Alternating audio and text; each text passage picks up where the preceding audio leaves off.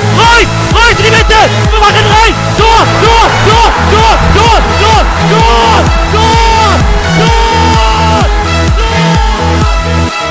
Messi, immens Messi, encara Messi, encara Messi, encara Messi, encara Messi, encara Messi, encara Messi, encara Messi, encara Messi, encara Messi, encara Messi, encara Messi, encara Messi, gol, gol, gol, gol, gol, gol, gol, gol, gol, gol, gol, gol, gol,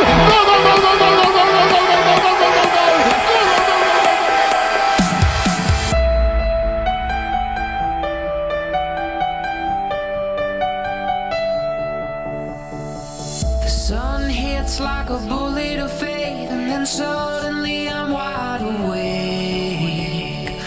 The fake bliss our apologies made was an enemy with no escape. My hands were tied, but now I'm mine to grab onto desire and run away.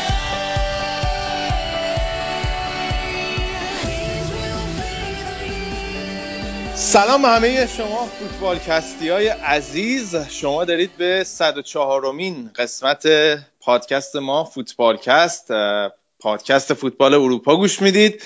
من رضا هستم. این هفته با شایان، بردیا، بابک و آریان در خدمتتون هستیم. مرسی از حمایت ها، نظرها و پیشنهاداتتون واسه قسمت اول فصل جدید. خیلی حمایت کردین، استقبال خیلی خوبی شد از برنامه قبلی و ما رو دل ما رو قرص‌تر از قبل و دلگرم‌تر از گذشته کردین. برای همین ما با قدرت هرچه بیشتر امسال هم ادامه میدیم. فقط صفحه‌های ما رو در سوشال میدیای فوتبالکست رو ازش یه حمایتی بکنید. ما توی اینستاگرام هستیم.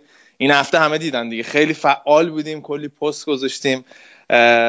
فوتبالکست رو توی اینستاگرام سرچ کنید، ما هستیم. روی فیسبوک که از قدیم الایام بودیم، پایگاه اصلیمون هست facebook.com/footballcast و برنامه ها روی تلگرام، روی اپلیکیشن پادکست آیتیونز و ساوندکلاود مثل مطابق معمول آپلود میشه و میتونید از اونجا گوش بدین. من بیشتر از این صحبت نمی کنم. این هفته هم مطابق برنامه قبلی خیلی خیلی صحبت داریم، ولی سعی میکنیم کوتاه‌تر از برنامه قبلی باشه.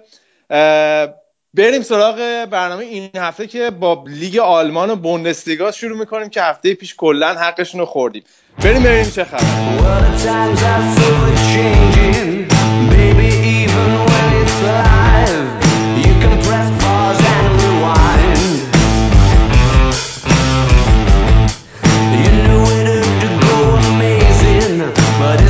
What you had in mind?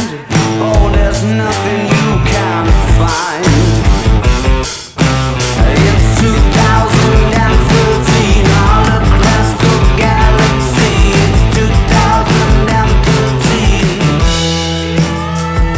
2013. خب برنامه این هفته رو شروع کنیم با بوندسلیگای آلمان، ولی قبل از هر چیزی باید سلام کنیم خدمت بچه‌ها. من با آریان شروع میکنم. آریان بیا توی سلامی بکنم بچه ها چطوری؟ آقا من سلام خدمت همگی. من نامناسب ترین گزینه برای شروع بودم. امیدوارم که هفته خوبی داشته باشه. این خنده منم الکی نیست، شایان یه چیزی گفت توی پای صحنه برنامه، ما هنوز داریم میخندیم. خب شایان تو چطوری؟ دیر وقت شبم هست، ما شبای یه شنبه تو رو کلا نابود میکنیم دیگه، الان 11-12 شبه. چطوری؟ سلام، مخلص همگی. نه آقا نه، آتش خوش میگذره، فوتبالکست هم ضبط میکنیم، میارزه. و کاش ما میتونستیم این پشت صحنه ها رو فقط یه ضبطی بکنیم، یه تیکایشو بذاریم، خیلی جذاب میشد. ولی خب بریم سراغ بردیایی که از سواحل غربی آمریکای شمالی از ونکوور کانادا با همونه. بردیا چطوری؟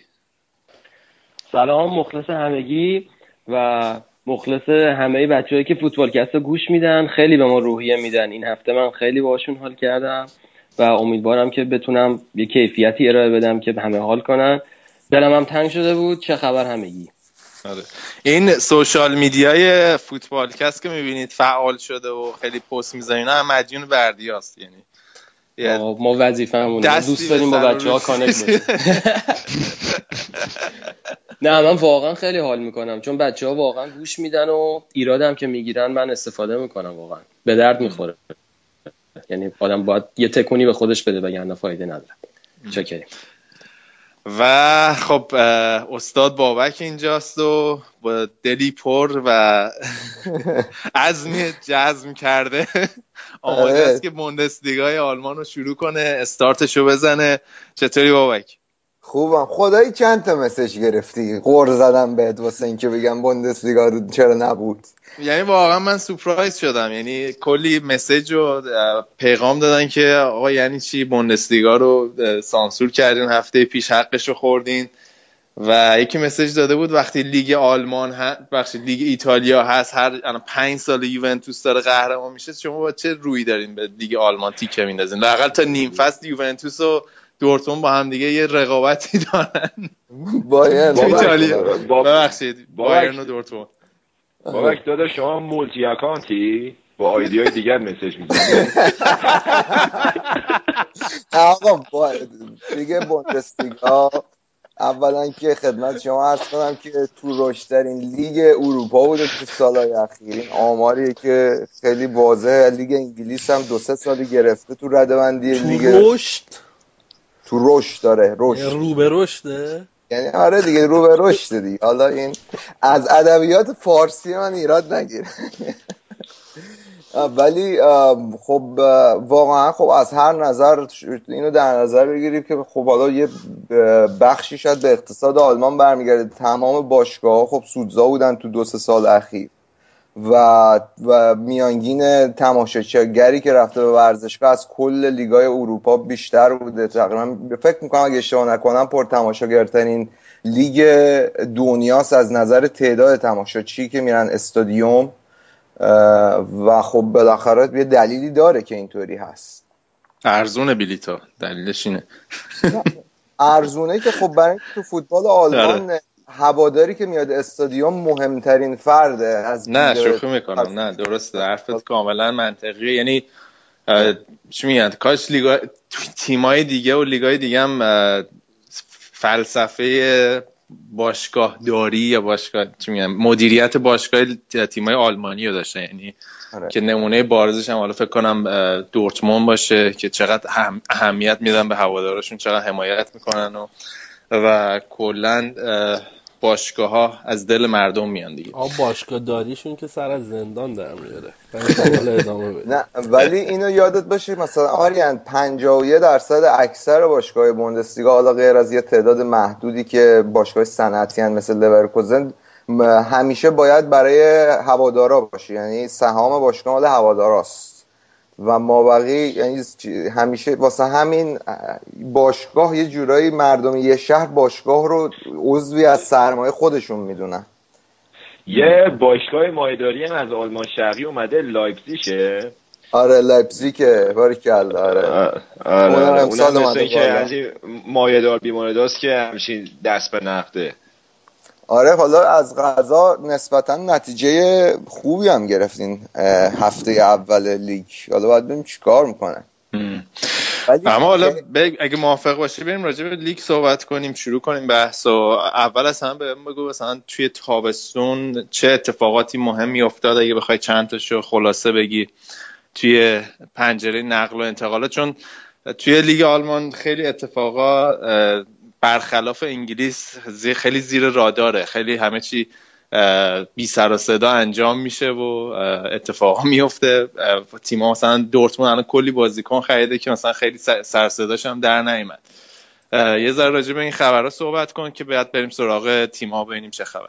خب والا مهمترین اتفاقی که افتاد خب وسط فصل پیش قبل از اینکه گواردیولا معلوم شد کجا میخواد بره اومدن آنجلوتی بود و همه‌تون هم میدونید که من چقدر خوشحالم از اینکه آنجلوتی اومده مربی بایر مونیخ شده. و یه اتفاق مهمی که به نظر من آوردن آنجلوتی برای بایرن داره این که آنجلوتی نشون داده که مربی نیست که بیاد و فلسفه یه تیم عوض کنه ولی استاد اینه که تیمی که فلسفه ساخته شده داره بیاد و اون فلسفه رو بهینه تر کنه و اجرا بکنه.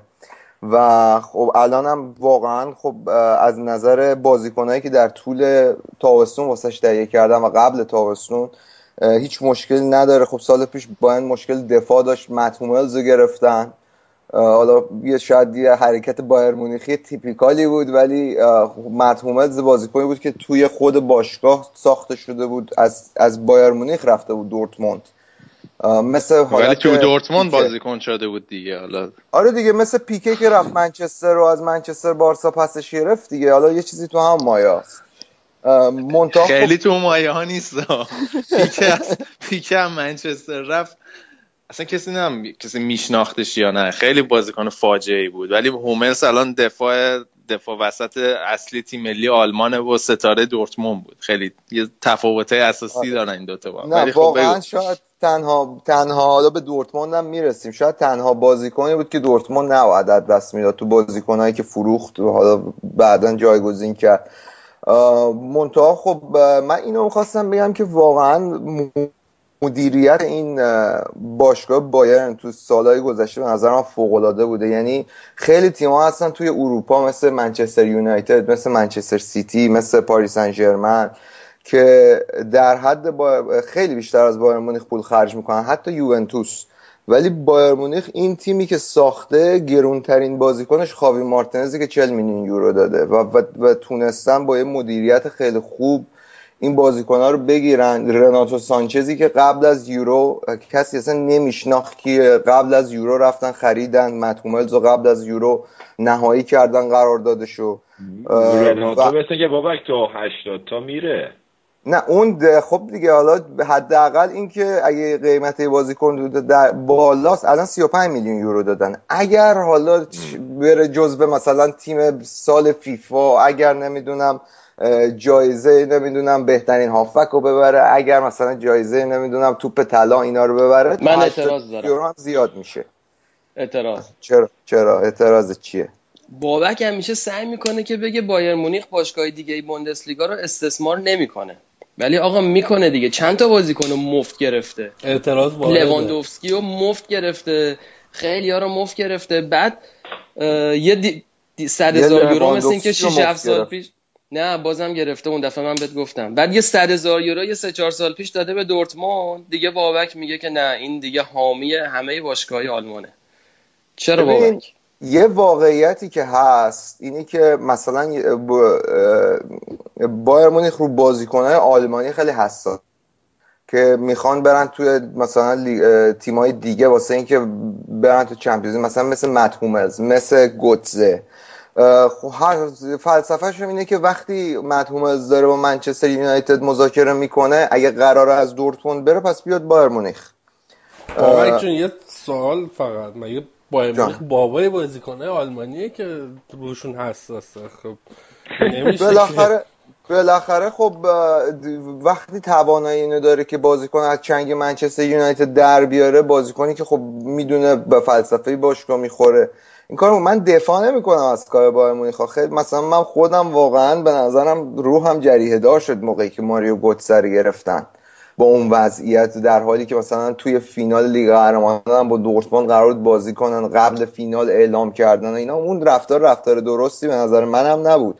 ولی خب مد هوملز یه بازیکنیه که متولد مونیخه، توی آکادمی باشگاه اومده بالا و خب وقتی تصمیم گرفته بایر مونیخ از دورتموند بره و بایر مونیخ دنبال مدافع، خب بهترین گزینه است، نمیتونی بیای به بایر مونیخ ایراد بگیری. و اینم در نظر بگیر هدف باشگاه‌های بوندسلیگا غیر از بایر مونیخ اینه که بیان و با بایر مونیخ رقابت کنن. بایر مونیخ یه باشگاهیه که هدف گذاریش اینه که من میخوام باشگاهی باشم که در سطح باشگاهی مثل بارسلونا و رئال مادرید باشم و خودش تونسته برسونه به اونجا، بتونم با اونا رقابت کنم. خب این به نظر من زمان میبره تا باشگاه‌های دیگه بوندسلیگا خودشونو برسونن به این سطحی که بایر مونیخ هست. کما اینکه دورتموند داره هر سال پیشرفت میکنه.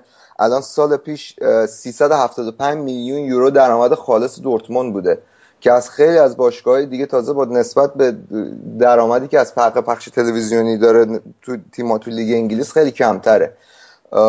ولی خب تونسته بیاد توی تا فینال دیگه قهرمان بیاد بالا. الان مثلا یه بازیکنی مثل میختاریان وقتی میره منچستر یونایتد فقط واسه اینکه ایجنتش مینو رایالاس میره، وگرنه بازیکنی که بخواد تو لیگ قهرمانان به مراحل بالا برسه میدونه باید بیاد یه تیم مثل دورتموند، نه یه تیم مثل منچستر یونایتد. حالا بابک من یه سوالی دارم. پیشبینی شما از این که بایر مونیخ این فصل با اختلاف چند امتیاز با تیم دوم قهرمان میشه چند امتیازه؟ بالای 20 امتیاز. قبل از اینکه این سوالم جواب بدی من فقط یه نکته رو بگم که اینا فصل پیش توی برنامه سال قبلم وقتی آنجلوتی معلوم شد میاد گفتیم که آنجلوتی فکر کنم از وقتی که از پاریس سن ژرمن اومده هنوز عنوان لیگی نبرده، یعنی همونطور که رکورداش توی چمپیونز لیگ فوق‌العاده است، فکر کنم یه ضعفی که داره اینه که خیلی توی لیگ تیماش اونقدر قوی نیستن، یعنی قوی هستن ولی به اندازه چمپیونز لیگش درخشان نیست آمارش. و با توجه به اینکه من فکر می‌کنم دورتموند امسال باز هم با اینکه حتی هومل زد دست دادن ولی خیلی بازیکناشون تونستن نگه دارن و بازیکن خوب بگیرن، من به شخصه فکر می‌کنم خیلی رقابت تنگ‌تری خواهد بود به نسبت فصل قبل. حالا نظر بابک چیه؟ من قطعا رضا باهات موافقم. من به دورتموند یه خونه تکونی داشتم سال کلا، یعنی توخل خب فکر میکنم واسه فلسفه خودش رو بخواد تو این باشگاه میخواست اعمال کنه و از زیر سایه یورگن کلوپ به نظرم یه سال طول کشید تا بیاد بیرون. بالاخره یورگن کلوپ یه شخصیت خاصی بود واسه دورتموند، ولی تو همون سال اولی که مربی دورتموند بود بوندسلیگا تا 2-3 هفته آخر یه جوری بودش که اختلاف امتیاز 5 امتیاز بود، یعنی با 2 تا بازی میشد عوض شه سرنوشت قهرمانی. خیلی فرق میکرد با سال قبلش که از 7-8 هفته قبل تکلیف مشخص بود و واقعا دورتموند خیلی خریدای خوبی کردن امسال. حالا الان اینو که گفتی اینا گندوقان از دست دادن که اصلا نمایش با ثباتی تو این سالا واسه دورتموند نداشت به خاطر مسئولیتایی که داشت. میختاریان از دست دادن که با تمام اینکه فوق العاده بود سال پیش واسهشون چند بالای 20 تا گل زد، برای 20 تا پاس گل داد، ولی همیشه توی مهمترین بازی فصل بدترین بازیش رو ارائه میداد. اینا تونستن خب شورلر رو بیارن از وولفسبورگ، ماریو گوتزه رو برگردونن از بایر مونیخ. این عثمان دمبله بازیکن خیلی خوبیه، اینو ازش در آینده خیلی میشنویم، اینو از رن فرانسه آوردن، خیلی بازیکن خوبیه. و این مارک باترا رو شاید بهترین مدافعی بود که میتونستن جایگزین کنن با توجه به مارکت امروز. تیم خیلی خوب و یه دستی دارن و من با بردیا با تمام احترامی که برات قائلم مخالفم باهات. ببین بابک جون قبل از اینکه برید این بارتو رو بهتون انداختیم، این بارتو همونیه که بیلی کورس 60-70 متری باش انداخت رفت تو باقیه. مرسی آریان جون، میخواستم بگم بابک من یه چیز دیگه میخواستم بگم راجع به دورتموند قابل خرید بودن بهترین گزینه بود. الو بگو شاید این دورتموند تو این چند سال این ستاره هاشو خیلی ارزون و مفت فکر میکنم که از دست داده دیگه، از گوتسه و لواندوفسکی و ایران متخوملز و گندوقان. حالا نمیدونم چقدر رفت منچستر سیتی، فکر کنم 40 تا درسته. حالا تصور کن که این بازیکن‌ها مثلا متعلق به ناپولی بودن و زیر دست دلورنتیس، فکر می‌کنی اینا رو چقدر میفروخ هر کدومو؟ ببین کلن توی باشگاه آلمانی با موجی که انگلیسی ها میرن جلو نمیرن جلو، یعنی اون خرجا رو نمی کنن باشگاه آلمانی. به هر حال اینا باید بروز باشن. من حرفی میخوام بزنم اینه که فکر میکنم که تو قراردادایی که با بازیکناشون میبندن و تمدید قراردادشون مخصوصا این مدیرای دورتموند یه مقدار سوتی میدن، چه از نظر زمانی که بدونن که قرارداد اینا رو تمدید داره تموم میشه بدونن که بعد تمدید کنن، همینطور این ریلیز کلازایی که میذارن برای اینا این بندای جداییشون، اینا رو فکر میکنم که یه مقدار بعد سیاستشون رو عوض کنن که این رویه مفت از دست دادن بازیکناشون رو یه جوری تمامش کنن. خب به نظر من بعد از اتفاق ماریو گوتسه این اتفاق تا یه حدی افتاده، به خصوص سر لواندوفسکی هم درس بزرگ اینا گرفتن که اگر یه بازیکنی داده باش تمدید کنید، حداقل بفروشید که یه پولی ازش در بیارید که با توجه به قانون بوسمن نذاره بره. ولی خب شروع کننده این حالا بندایی که تو میگی رودی فولره که تو لورکوزن یه همچی کاری کرده و توی بند خیلی از بازیکنایی که با لورکوزن قرارداد می‌بندن تو بندای قراردادشون یه بندی هستش که شما حق ندارید بعد از لورکوزن برید بایر مونیخ و رودی فولر خیلی روی این موضوع حساسه. یعنی آرتور ویدال سالها بایرن دنبال آرتور ویدال بود قبل اینکه بیاد یوونتوس و رودی فولر نفروخت آرتور ویدال رو به بایرن. یه کاری کرد که آرتور ویدال بره یوونتوس، چندین سال تو یوونتوس بود، بعد بایرن یوونتوس خرید.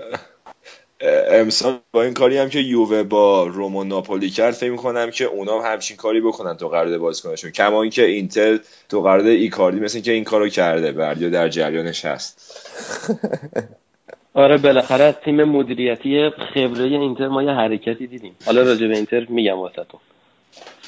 ولی حالا لیگ ایتالیا رو که گفتی امیدی چی میگن، یه دلیل این که من خیلی نسبت به لیگ آلمان خوشبینم اینه که واقعا نظام مدیریتیش انقدر بهتر از ایتالیا است که من فکر نکنم حالا در طول سالیان سال مثل لیگ ایتالیا بشه، یعنی مثل وضعیت اسفناک الان لیگ ایتالیا بشه. مثلا الان یه تیمی مثل وولفسبورگ قشنگ پتانسیل اینو داره که من فکر کنم تا 3-4 سال دیگه به سطح بایر مونیخ برسه، با توجه یا حداقل دورتموند، با توجه به در واقع پشتوانه مالی که دارن و پولی که وارد میشه و مدیریت خوبی که داشتن. دی بروینه رو از دستان سریع جایگزین کردن، امسال هم به نسبت بعد بازیکن نگرفتن. نظرت چیه بابک؟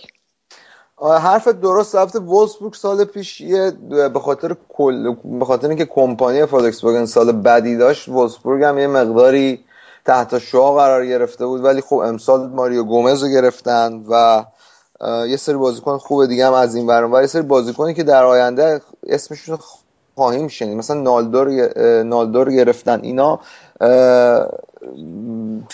امسال هم توی هیچ لیگ اروپا و اینا هم شرکت نمی‌کنن، جزو تیمایی هستن که خیلی میتونن دردسر ساز باشن واسه تیمای دیگه. این هفته هم 2-0 آکسبورگ بردن، نتیجه خوبی نسبتاً گرفتن.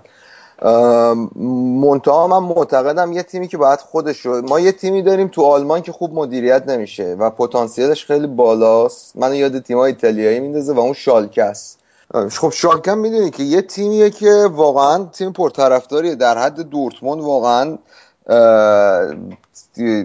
بنیان طرفداری داره. دورتموند هم میدونی که از بایر مونیخ تیم پرطرفدارتره تو آلمان و این سالام مدیریت اشتباه مدیراش و این بازیکنایی که جابجا کردن و از دست دادن ستاره‌هاشون مثل سانه‌ای که امسال هم فروختنش به منچستر سیتی باعث شده که هیچ موقع نتونن رشد کنن، در حالی که تا همین چند سال پیش شالکه جزو تیمایی بودش که توی لیگ قهرمانان بود و حتی از بایرن هم بیاد بشه هم یکی دو سال پیش مراحل بالاتری اومد توی لیگ قهرمانان. آره. ولی خب این سالهای اخیر فروختن ستاره‌هاشون مثل نویر که دراکسلر و خیلی بازیکن‌های دیگه باعث شده که نتونن خودشون رو تو اون سطح نگه دارن، ولی پتانسیل این داره که با سطح باشگاه‌های دیگه برسه. حتی دیمتیو هم نتونست نجاتشون بده. بابک من یه سوال میتونم بپرسم فقط با بله و خیر جواب بده. بله و خیر که آقا بردن این قسمت آلمانه، یعنی چی بله و خیر؟ من خواهش میکنم حالا شما سوالو بشنوی متوجه میشی. راسته که میگن استادیوم شالکه لوله کشی آبجو داره؟ بله 100% راسته. اینا یه حساب کتاب مالی کرده بودن، دیده بودن که خب این آبجو رو اگه بخوان مثلا با کامیون بیارن مخازنشون رو پر کنن، هزینهش به مرور زمان گرونتر از این میشه که بیان با این شرکت آبجو قرارداد ببندن که اسپانسر آبجو اون استادیوم بشه و لوله کشی مستقیم با استادیوم شالکه. خیلی هم استادیوم چیزی دارن، پیشرفته‌ای دارن، واقعا استادیوم خفنی داره شالکه آرنا. آره حتی این داربی دورتموند شالکه هم که میگی یکی از قدیمی ترین داربی های فوتبال اروپا است. توی کلکل و اهمیت کمی از داربی‌های بزرگ اروپا مثل داربی اورتون لیورپول یا رنجرز و سلتیک خیلی داربی بزرگیه و میگم حالا بعید میدونم حالا دورتموند وضعیتش اینجوری بمونه. حالا شالکه البته منظوره، شالکه ببخشید دورتموند خوبه.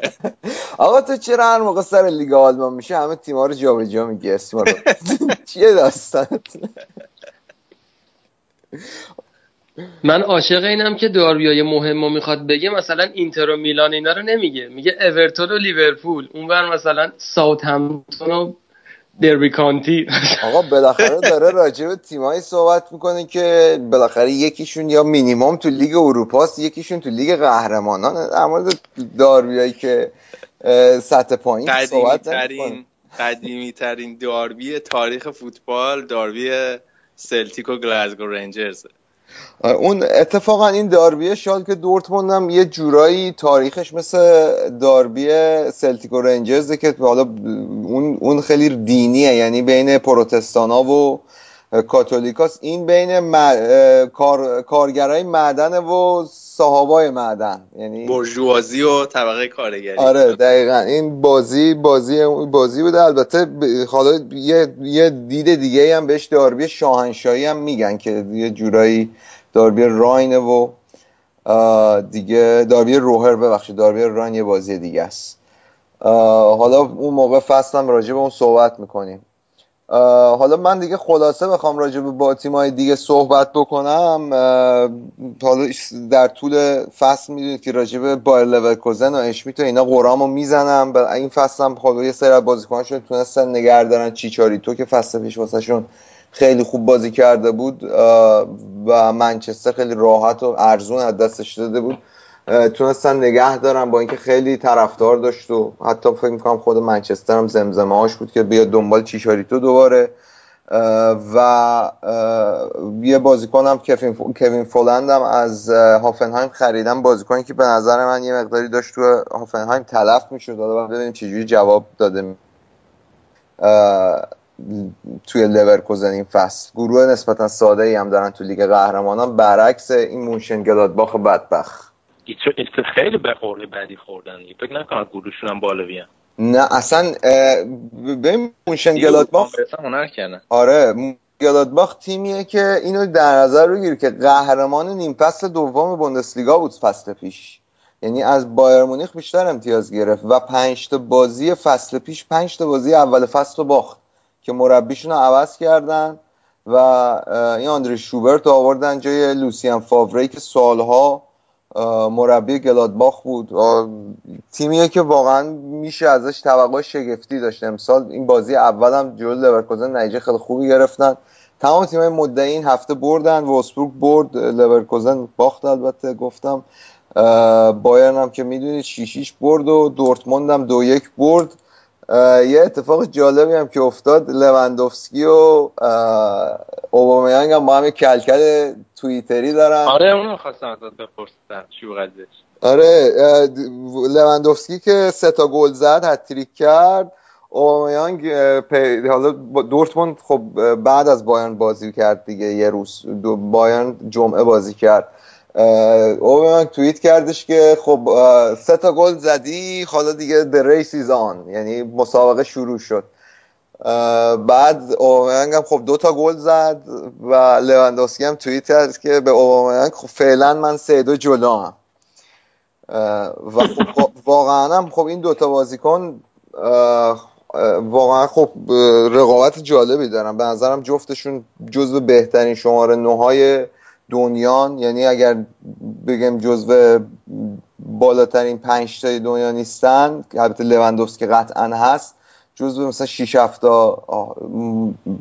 مهاجم نوک برتر دنیا الان هستن.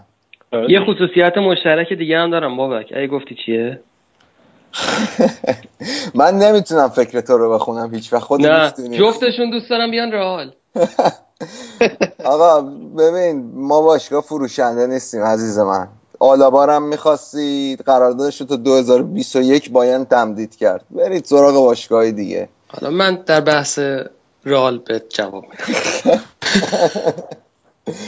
فقط من آره یه نکته رضا من فقط بگم و یه درد دلی بکنم. من این هفته فیلیپ لام گل زد، این بازی بایر مونیخ و واقعا برای من خیلی جالب بود که دو تا بازیکنی که هم نسل بودن هم دوره بودن تو آکادمی باشگاه اومدن بالا، چه شکلی با یه تصمیم غلط میتونن سرنوشتاشون با هم متفاوت باشه. شواینشتاگر و فیلیپ لام بعد از جام جهانی از تیم ملی خداحافظی کرد، تمرکزش رو گذاشت رو بازی باشگاهی. الان هنوزم بهترین مدافع راست اروپا است، البته نظر شخصی منه، شاید با هم کسی مخالف باشه، و هنوز اون آقایی خودش رو میکنه، کاپیتان تیمه. و شواینشتاگر بازی ملی خداحافظی نکرد، تیم ملی آلمان که شوهر داد با اون هند پنالتی که کرد جلو فرانسه، و خودش هم که تقریبا میتونیم بگیم دوران حرفه‌ای موفقش دیگه الان تموم شده با اتفاقاتی که افتاده، و منچستر هم با توجه به حقوق بالایی که داره نمیتونه به تیمی آبش کنه. احتمالاً این فصل از روی سکوها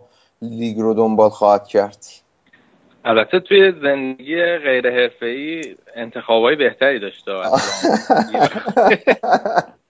اصلا باور کن همون بود این بلا سر تیم ملی آلمان آوردی. اصلا دو روز بعد از اینکه تیم ملی هم از شد عروسی کرد.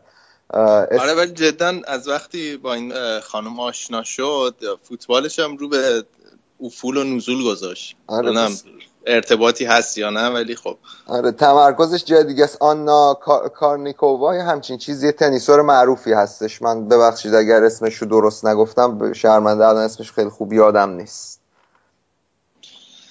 خیلی خوب، اینم از بوندسلیگا. یه استراحتی بکنیم بریم بخش بعدی، لیگ انگلیس که اونجا کلی صحبت.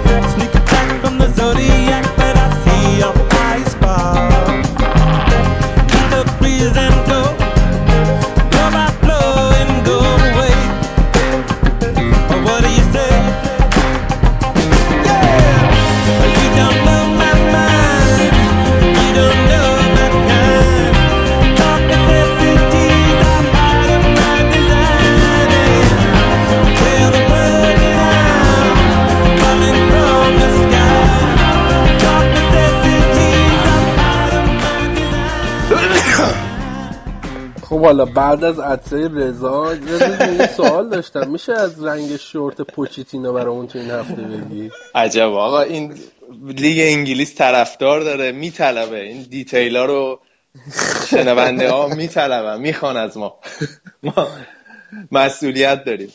ولی باز این لیگ انگلیس این هفته رو با بازی دو تیم در واقع تاتنهام و لیورپول شروع کنیم.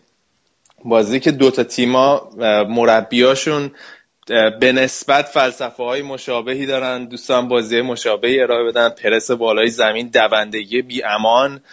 و یورگن کلوپ هم دوران مربیگریش توی لیورپول رو همین از همین بازی جلوی تاتنهام شروع کرد و این سومین بار بود که این دو تا تیم زیر نظر پوچتینو و کلوپ با هم بازی می‌کردن و سومین بار بود که مساوی شد. و فکر کنم اگه این بازی که مثلا اگه دوباره لیورپول تاتنهام با هم توی جامی کاپی بازی کنن 100% پنالتی کشیده میشه، چون توی مقاطعی از بازی فقط میدید دو تا تیم دارن میدوئن، یعنی بازیکنای دو تا تیم خیلی وقتا بی هدف میدوئن و آخرش دیگه یعنی واقعا جون نداشتن دو تا تیم، یعنی انقدر دوست دارن این دو تا مربی فوتبال پرفشار بازی کنن که پدر بازیکن‌ها در میاد. ولی خب لیورپول به نسبت از این قضیه استفاده مناسب تری کرد، خیلی خوب بالای زمین، یه مقاطعی خیلی خوب بالای زمین فشار گذاشته بودن روی تاتنهام. ولی در کل فکر کنم اگر یه روز عادی بود نتیجه خوبی بود برای لیورپول، ولی با توجه به اینکه فوتبال ما فقط توی یه لیگ فقط بازی‌های جداگانه به جد بازی‌ها رو بررسی نمی‌کنیم، بلکه یه رونده که همه بررسی می‌کنن و با توجه به اینکه لیورپول هفته قبل از برنلی 2-0 باخته بود، همه هوادارا انتظار داشتن که لیورپول این بازی رو ببره و نتونستن ببرن و یه ذره جو الان دوربر لیورپول مناسب نیست و یه مشکلی هم که به وجود اومده مسئله یورگن کلوپ و دنیل استوریجه که چند هفته پیش استوریج گفته بود که من دوست ندارم واید بازی کنم، یعنی توی گوشه ها بازی کنم. یورگن کلوپ هم نکرد، یه جایگاه خیلی خوبی براش پیدا کرد، گذاشتش رو نیمکت این بازی و کلا این بازی کاملا به نظر من مشهود بود. این مسئله عدم کشندگی، عدم برندگی درسته، کلمه درسته، توی لیورپول قشنگ مشهود بود.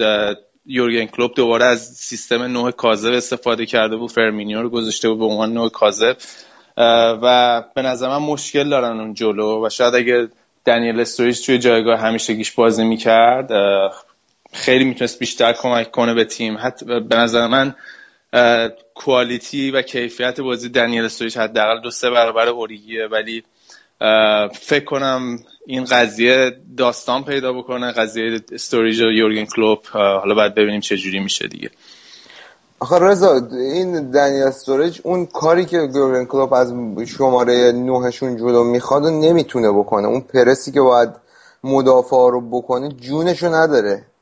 یعنی اون یورگن کلوپ به یه فردی مثل اوبامیانگ و یا لواندوفسکی عادت داره سالهای سال که از نظر فیزیک بدنی این واقعا این بازیکن‌ها فوق‌العاده‌اند، در طول یه فصل تقریبا اصلا مصدوم نمیشن و استوریج اگر بخواد اونجا استفاده کنه این تپ و تپ مصدوم میشه با توجه به سابقه‌ای که داره.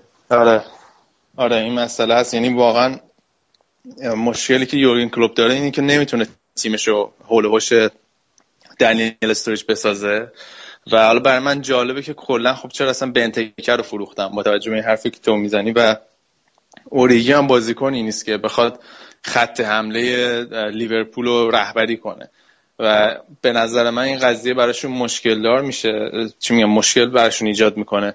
و نکته که در مورد لیورپول یورگن کلوپ، یعنی از موقعی که اومده و تا امروز و این فصل هم تو این 3 تا بازی کاملا مشهود بود، عدم ثباته. یعنی یه بازی میبینی واقعا فوق‌العاده‌ان، همون مسئله پرس بالای زمین، خیلی خوب با هم دیگه ترکیب میشن بازیکن‌ها، نتیجهش میشه اون برد توی زمین آرسنال. یه بازی میبینید میان از برنلی 2-0 میبازن. من چی میگم، یعنی یورگن کلوپ هنوز نتونسته اون ثبات رو به تیم لیورپول بیاره. از این 12 امتیاز به نظر من که بعد لیورپول از این 9 امتیازی که حالا خب 4 تاشو گرفته، به نظر من توی فقط از لحاظ آماری نگاه کنی قابل قبوله، ولی تفاوت بازیایی که با هم دیگه، یعنی تفاوت بازی لیورپول توی بازی با آرسنال، توی بازی با برنلی و تاتنهام رو بررسی بکنی اصلا قابل قبول نیست و تیمایی که اینجوری یعنی این ثباتو ندارن توی لیگ هم خب توی لیگ هم موفق نیستن، یعنی نتیجهش میشه همون رتبه 6م و 7می که هر سال لیورپول بهش میرسید. آره این یورگن کلوپ این مشکل تو دورتموند هم تو سالهای آخرش داشت که تو بازیایی که باید حتما ببرن نمیبردن، تو بازیای تیمای ساده که 90 امتیاز دست بدی. این به نظر من یه جورایی به شخصیت تیمی که یورگن کلوپ ساخته برمیگرده. لیورپول آندرداگ خیلی خوبیه تو بازیایی که با تیمای بزرگ میکنه و تیم کوچیکتری، حالا از نه حالا از نظر حالا افتخارات تاریخی، حالا بالاخره نسبت به بازیکنایی که داره، نسبت به منچستر سیتی، نسبت به چلسی، نسبت به آرسنال تیم ضعیف‌تری حساب میشه.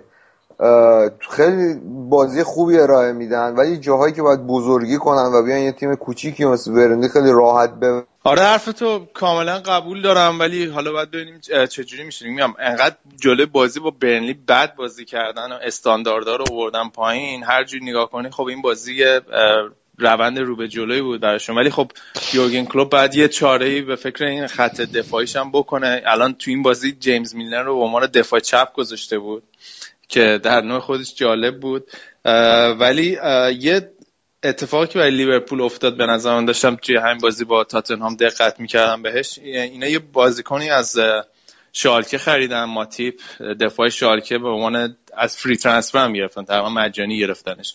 به نظر میرسه دفاع خوبیه و اون وسط با لوران میتونن زوج خوبی تشکیل بدن. البته هنوز یه ذره طول داره که ادابت بشه به لیگ انگلیس، ولی خب از توی لیگی که حداقل خریدی که مثلا یه بازیکن خیلی عادی میخوای بگیری 30-40 میلیون خرجشه، نو خبر خوبیه برای طرفداری لیورپول که حداقل تونستن یه مدافع رو مجانی بارگین کنن و بگیرن دیگه.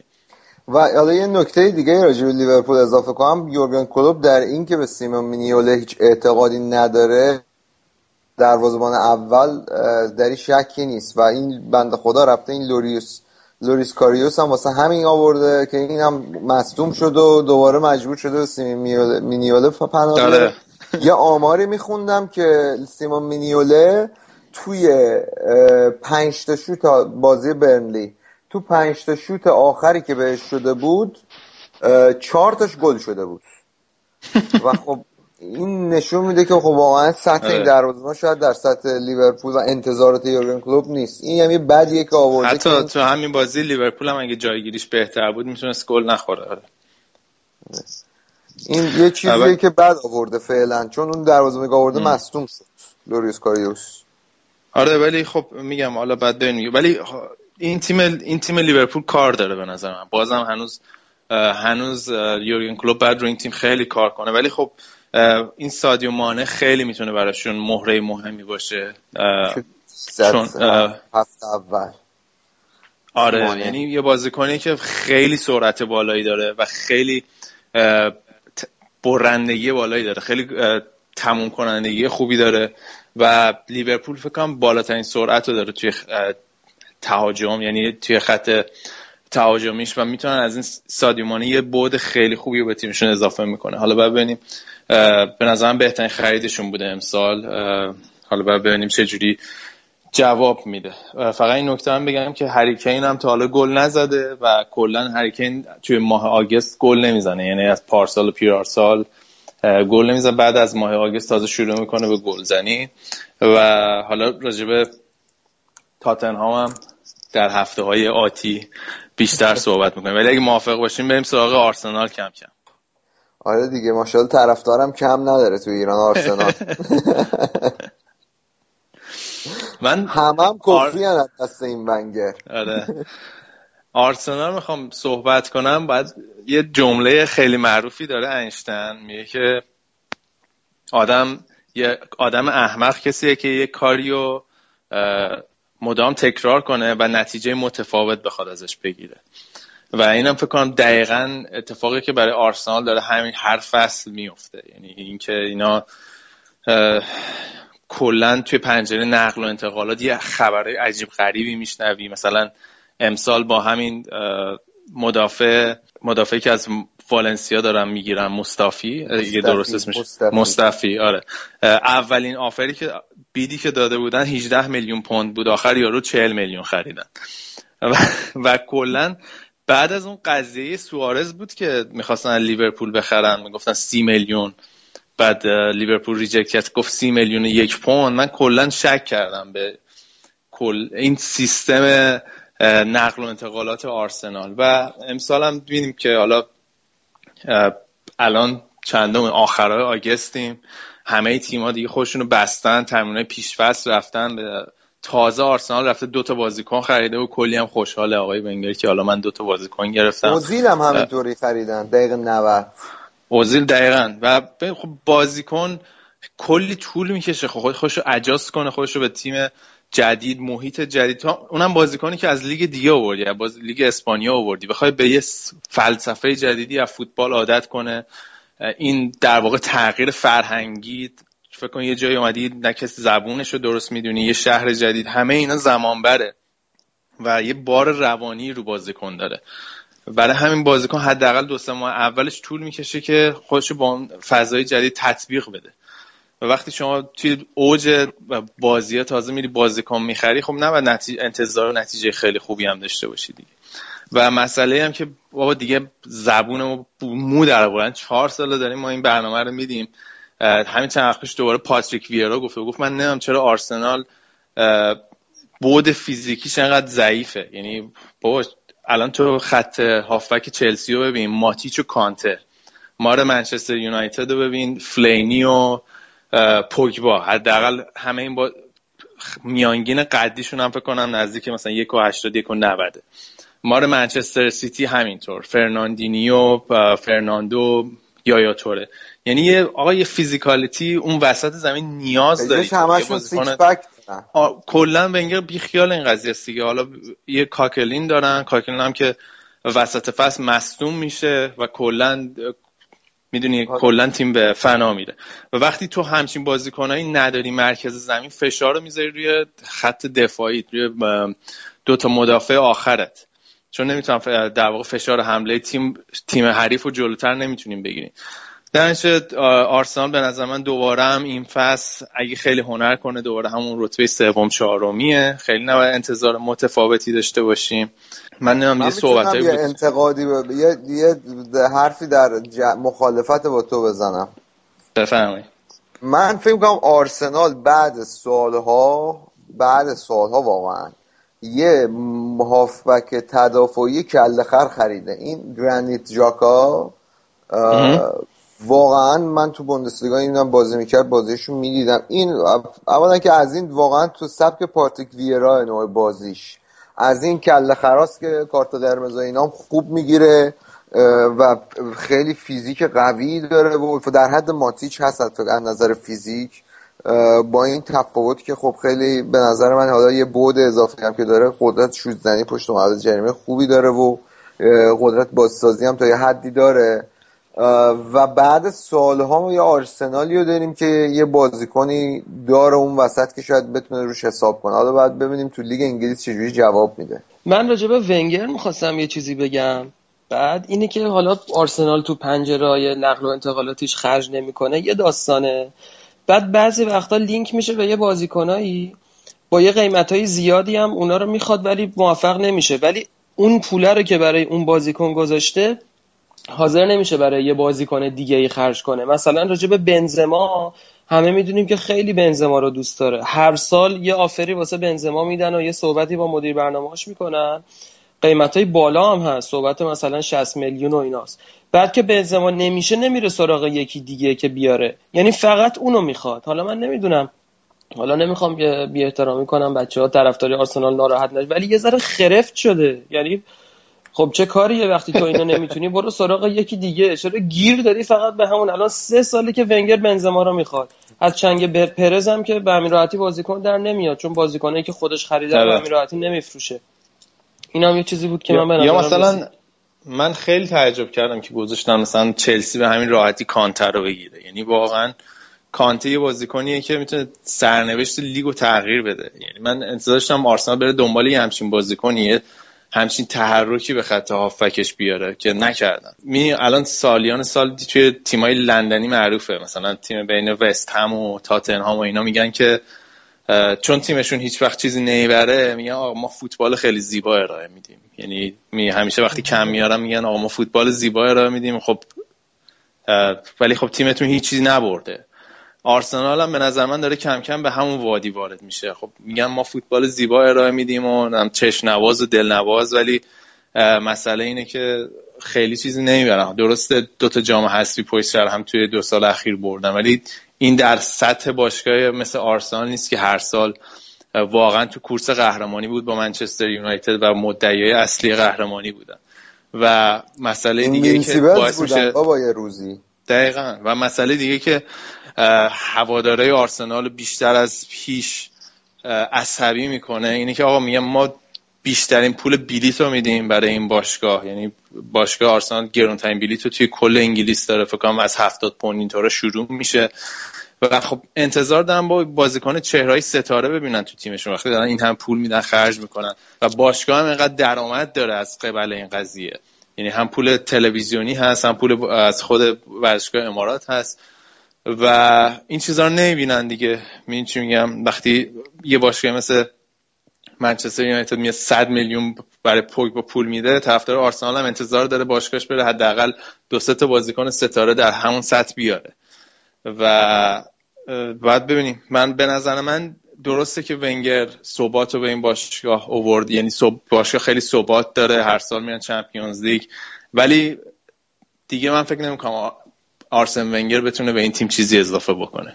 دقیقاً منم موافقم. به نظر من یه داستان اونا یه داستان اقتصادیه، یعنی مدیرای باشگاه از ونگر راضین واسه اینکه خرجی نمی‌کنه، واسهشون هم درآمد داره، اونا هم دارن سودای خوب میبرن و تماشاچی‌هاشون هم دارن سر میدونن. یعنی فکر نمی‌کنم که تا وقتی ونگر هست یعنی که مدیرا از این روند راضین دیگه، دنبال قهرمانی نیستن، دنبال سود باشگاهن و دارن بهش میرسن. آرسنال باید برگرده هایبری. از روزی که از اون هایبری اومدن بیرون، اومدن تو این امارات واسه شون اومد نذاشته خدایی ها، آپارتمان ساختن دیگه الان اونجا کجا برگرده. ولی اون تیمی که تو هایبری بود یه چیز چقدرم زمینش کوچولو بود، تیری هانری دو تا میدوید میرسه از این سر به اون سر زمین. حیات دبیرستان ما اونقدی بود. اوضاع امسال هم اینجوری که داره پیش میره، این منچستر یونایتد، سیتی و چلسی دارن تخت گاز میرن و تا دو سه ماه آینده فاصله شون از تیم 4م 5م بیشتر و بیشتر هم میکنن و بعد ببینیم اگه موافق باشین حالا بریم راجع به اونا میذار صحبت کنیم و لیگ انگلیس هم ببندیم. آره مثل این که اینا فعلا تا با هم بازی نکنن قصد دارن همه رو بولدوزری رد کنن. این تیم منچستر که بردین هفته. آره منچستر یونایتد هم با هال سیتی بود و خلاف انتظارشون خیلی تیم هال سیتی هم، البته قبل این بازی هم هال سیتی 2 تا برد داشت، یعنی 6 امتیازی بودن و تا آخرین دقیقه جانانه دفاع کردن، ولی این رشفورد که اومد واقعا بازیکن خوبیه، یعنی تا 2-3 سال آینده در حد مثلا یه سوپر استار تمام عیار میشه، جوری که بین در واقع میدوه توی مدافعای حریف. 20 دقیقه اومد توی زمین، فکر کنم 3 تا شوت سمت دروازه داشت و یه دونه گل زد و الان 18 سالشه، داره فکر کنم از کلی هم از زلاتان و وین رونی و اینا هم یاد میگیره، خیلی بازیکن خوبی میشه. میگم اینم مثل اون ولبک و ساها و توبولکات و نشه، خیلی تفاوتش به نظر من اینه که خیلی بازیکن باهوشیه، یعنی با اینکه 18 سالشه از شعور فوتبالی خیلی بالایی برخورداره. حالا تو این گلی هم که زد ببینی معلومه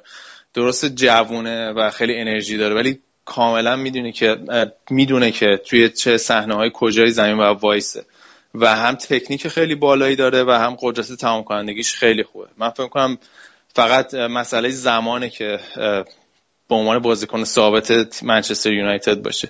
و نکته جالب دیگه هم این بود که این اولین تینیجری بود، یعنی در واقع نوجوانی بود که برای یه تیم مورینیو گل زده بود.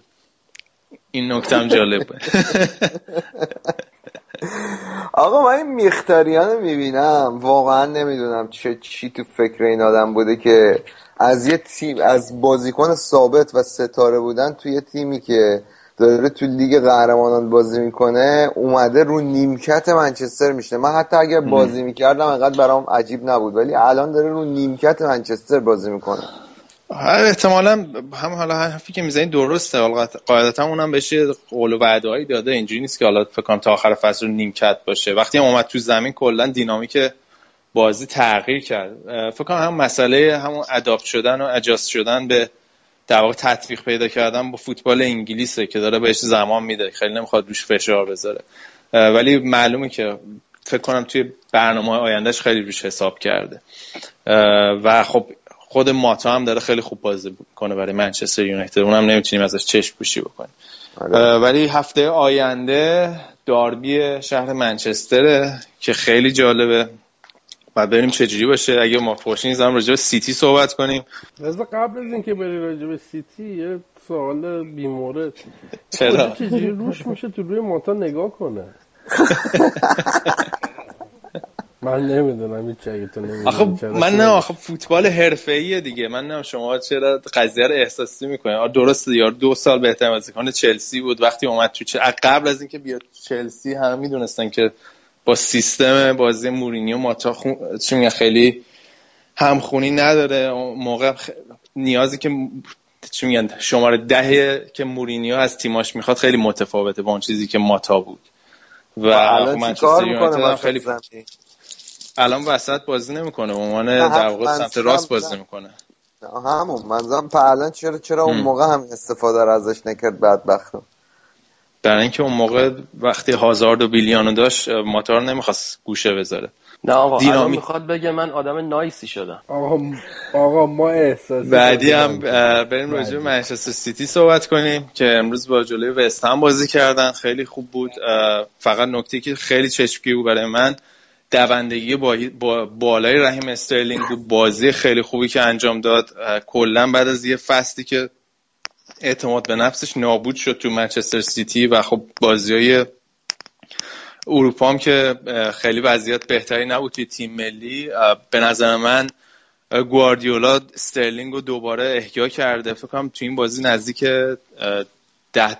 کیلومتر دوید، در صورتی که میانگینش پارسال 7-8 کیلومتر بود و خیلی خوب بودن. نولیتو که گفتین فوق‌العاده بود. منچستر سیتی هم حالا میگم روزای خیلی خوبشه، بعد ببینیم چجوری پیش میره. فقط این مسئله دفاعشون به نظر من حالا جلوی یه تیم مثل بارسلونا به مشکل میخورن توی چمپیونز لیگ، باید ببینیم. یه ذره هنوز به نسبت مثلا گل خوردن آره این دفاع در طول فصل براشون مشکل دار میشه. حالا من به نظرم خیلی واضحه خب وستهم میتونستن ببرن، چون وستهم تیمی که خیلی خوب بازی میکنه، ولی حالا جلوی تیمایی که مثلا برنلی بیاد توی اتحاد مطمئنا 12 نفر میچینه توی خط دفاع و این بازیه بود که فصل پیش زر منچستر سیتی با مشکل خورد. بعد ببینیم جلوی تیمای بسته چیکار میکنن. ولی حالا هفته پیش راجع به سیتی خیلی صحبت کردیم. من فکر کنم بازی 2 هفته دیگه خیلی چیزا رو بر اول فصل مشخص میکنه. من خیلی هیجان زدم که اون بازی رو ببینم. حالا رضا از بازی منچستر رد شدی، ولی من یه سوالی هنوز میخوام ازت بپرسم. معمولا تیمایی که تو هر لیگ قهرمان میشدن تیمایی بودن که تا دقیقه 90 انقدر فشار میآوردن تا بازی رو میبردن بالاخره. یعنی معمولا تیمایی که دقیقه 90 به بعد بالاخره گل رو میزدن آخرش هم جزو تیمایی بودن که قهرمان میشدن. یعنی تیمایی که قهرمان میشدن حتما از این کارا کرده بودن، چند تا بازی مثلا گلای آخر 3 امتیازشون رو بالای دقیقه 85 اینا زده بودن. ولی راجب مورینیو من همچین تجربه‌ای ندارم، یعنی هر موقع تیماش به سختی یا با بدبختی و اینا برده، مخصوصا تو این آخر رئالش آخرش به داستان خورده. حالا الان جلوی هال سیتی با این همه بازیکن و تشکیلات باز اینطوری شدن، یعنی دقیقه 92 زدن. اینو تو خوب می‌بینی یا بد می‌بینی؟ ببین من میخوام لیگ انگلیس رو زود ببندم، شما ایثار کنین خودتون مشکل دارید. اتفاقا به نظر من خیلی خیلی مثبت بود به چند دلیل. اولا اینکه اتفاقی بود که سالا توی منچستر یونایتد نیفتاده بود. از نوامبر 2015 پارسال اینا دقیقه 90 گل نزده بودن که بازی ببرن و این اتفاقی بود که زمان فرگوسن خیلی میافتاد و به عنوان فرگی تایم ازش یاد میشد و الان هم گفتم آره منچستر یونایتد دوباره تو فرگی تایم گل زد و برد. و وقتی اون شادی بازیکن‌ها رو می‌دیدی که اون روحیه منچستر یونایتدی و اون روحیه تیم خیلی به تیم برگشته. به نظر من این خیلی اتفاق مهم بود و تا آخرین لحظه هم بازی دست منچستر یونایتد بود، داشتن موقعیت ایجاد می‌کردن. در مورد اینکه میگی تیمای مورینیو، اتفاقا تیم مورینیو به نظر اون سالی که توی چلسی بود، سالی 2015 که قهرمان شدن، حالا آخریش که من یادم یا همون دوره اولم خیلی این اتفاق افتاد. نمونهش بازی اورتون چلسی بود که مثلا ویلیان دقیقه آخر گل زد و قهرمان شدن، یا همون دوره اول فکر کنم سال 2004 2005 یه بازی با لیورپول همینجوری شد 1-0 قهرمان شدن. حالا نه چقدر میتونیم اون مثال سال آخر رئال مادرید رو استفاده کنیم، ولی تیمای مورینیو کلا به این معروفن که میتونن با خیلی خوب بازی نکنن برنده از زمین بیان بیرون. نمونهش هم اون نیم فصل آخری بود که چلسی قهرمان شد، کل نیم فصل همینجوری 1-2 بردن. خیلی ممنون، خواهش می‌کنم، تشکرم کردم. آره فقط داریم یه ذره اوور میریم بخش انگلیس. من فقط بازی چلسی هم سریع بگم، بازی چلسی هم خیلی خوب بود. نکته جالبی که برای من بود این حضور کانت است که چقدر این بازیکن مهمه و چقدر این بازیکن عجیبه، اصلا دوندگیش و انرژیش وسط زمین و حضور کانته یه جوری باعث شده که هازارد آزاد بشه. اگه یادتون باشه مورینیو خیلی این درخواست و این دیمند رو از هازارد داشت که همیشه بیاد عقب و تو کارهای دفاعی شرکت بکنه، ولی وقتی یه بازیکنی مثل کانته داری توی زمینت و میتونه با دوندگی بالاش اون فضاهای خالی رو پر بکنه و توپو برسونه به جلوی زمین، یه جوری هازارد رو آزاد کرده و قشنگ مثل یه بازیکنی بود که واقعا داره دوباره از بازیش لذت میبره. همه کار توی زمین کرد، گل زد، پاس گل داد و خیلی به نظر من چلسی تیم خوبی شده، یعنی واقعا دوباره تیم برگشته به اون اوج خودش. بگو. به نظر من این بیشتر تاثیر کنته است نه کانته، تمام این تغییراتی که گفتی تو چلسی. خب 100% یه مدیر چی میگن، یه مربی که تغییرات تو تیم میده دیگه، خود کانته که نمیاد. آخه از اول داره میگه کانته و انگار نگار اصلا این کانته اومده باشگاه رو متحول کرده از یه تیم در شرف سقوط به دسته پایین‌تر، الان شده مدعی قهرمانی. کم چیزی نیست اینا برادر من. آخه کیس چلسی هم فرق داره. آخه تو نمیتونی به یارک اومده تیم در شرف سقوط تیمی بوده که فصل قبلش قهرمان بوده، نیومده مربیگری مثلا برفرض برنلی رو قبول کنه. یه ساختار خوبی، چارچوب خوبی، یه متریال خوبی دستش بوده و داره الان روش کار میکنه و کیس چلسی هم میگم از اون پرونده های عجیب فوتبالیه. این همون متریالیه که مورینیو گفته بود که هنر من بود که اینا قهرمان شدن، از اینا بیشتر از این انتظار نمیره. همون متریال همچنان دیگه. آره هنرش هم بود همون تیم قهرمان رو در عرض فقط مورینیو میتونه این کار رو بکنه. ولی حالا میگم تیم خوبی دستشه. میگم فقط اون فصلی هم که اینجوری شد، شاید چلسی هم اگه 2-3 تا بازیکن به تیم اضافه میکرد همچین وضعیت اسفناکی نمیشد. شاید اصلا همون فصل اگه جان ستونز رو میخریدن، یه دونه هافبک میخریدن یا یه دونه فوروارد میخریدن فصل پیش، وضعیت اینجوری نمیشد. ولی الان هم چلسی به نظر من هنوز نیاز داره، یه دونه مدافع نیاز دارن، یه دونه مهاجم نیاز دارن که حالا مثل این که تا آخر پنجره نقل و انتقالات میگیرن. باتشوایی جوابگو نیستش تو خط حمله. جوابگو هست، 2 تا گلم زده تو حالا، ولی من کلا به دیگو کاستا خیلی اطمینان نمی‌کنم. یک و اینکه برای در واقع همونطور که گفتم لیگ ماراتون خیلی طولانی هست، اینا یه مهاجم نیاز دارن هم سطح دیگو کاستا، یه مهاجم میسه که بتونه حداقل 14-15 تا گل براشون بزنه. حالا اگه موافق باشین لیگ انگلیس هم همینجا پازش کنیم. فقط این نکته رو بگم که اورتون هم 2 تا بازی و الان پشت سر هم بردن، 7 امتیازی، رتبه 4م. تیم خوبی رونالد کومن ساخته، مطمئنم فکر کنم مثلا تیم خوبی باشن مثل ساوثهامپتون سالهای پیش. حالا راجبشون بیشتر صحبت میکنیم، ولی همینجا لیگ انگلیس رو متوقف میکنیم، بیشتر از این دیگه صحبت نمیکنیم. بریم بخش بعدی سراغ ایتالیا و ببینیم چه خبره.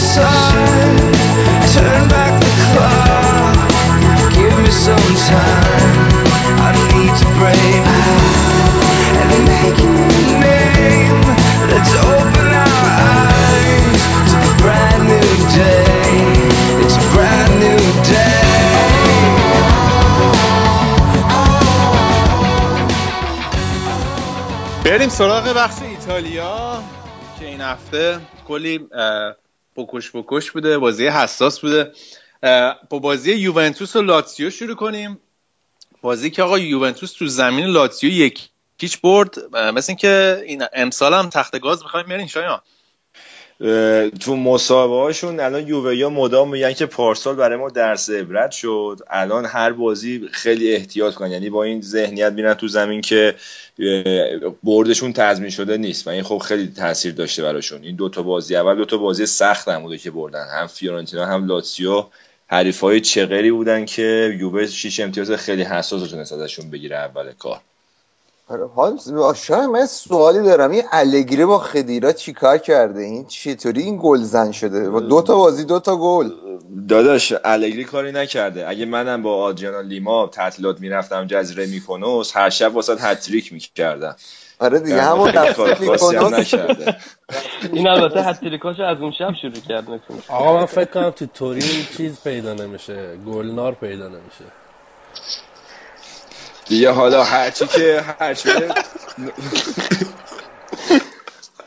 نقطه عطفش از همونجا بوده دیگه، داریم تاثیرش رو تو زمین میبینیم و خدا عمر با عزت بده به این خانم لیما، واقعا انشالله همه برن باهاش جزیره میکنن.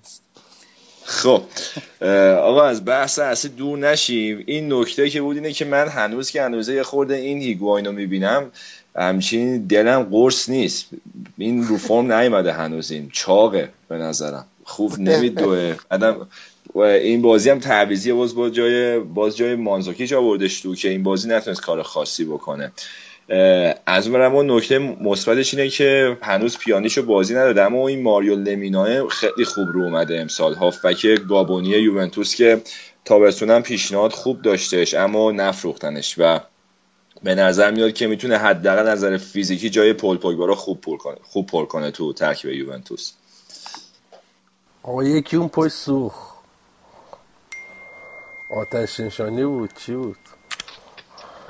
آره من خیلی افسوس شدم، یکی رو دارن اومدن دستگیر کنن یه بنده خدایی، شاید هم پلیس بوده.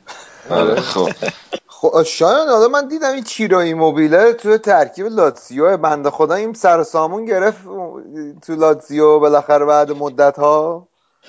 ببین این یه خرید چی میگن خیلی 50-50 واسه لاتسیو، حالا معلوم نیست از توش چی در بیاد، این بتونه احیا کنه خودش اونجا یا نه، اما چیزی که تو لاتسیو مسلمه اینه که الان تقریبا تمام طرفدارای لاتسیو از لوتیتو رئیس باشگاه بدشون میاد، برای اینکه خب خیلی خرج نمیکنه، تمام مدت هم ادعاش اینه که حساب کتابای باشگاه رو از نظر مالی میزون کرده و هزینه ها و درآمدشون با هم میخونه.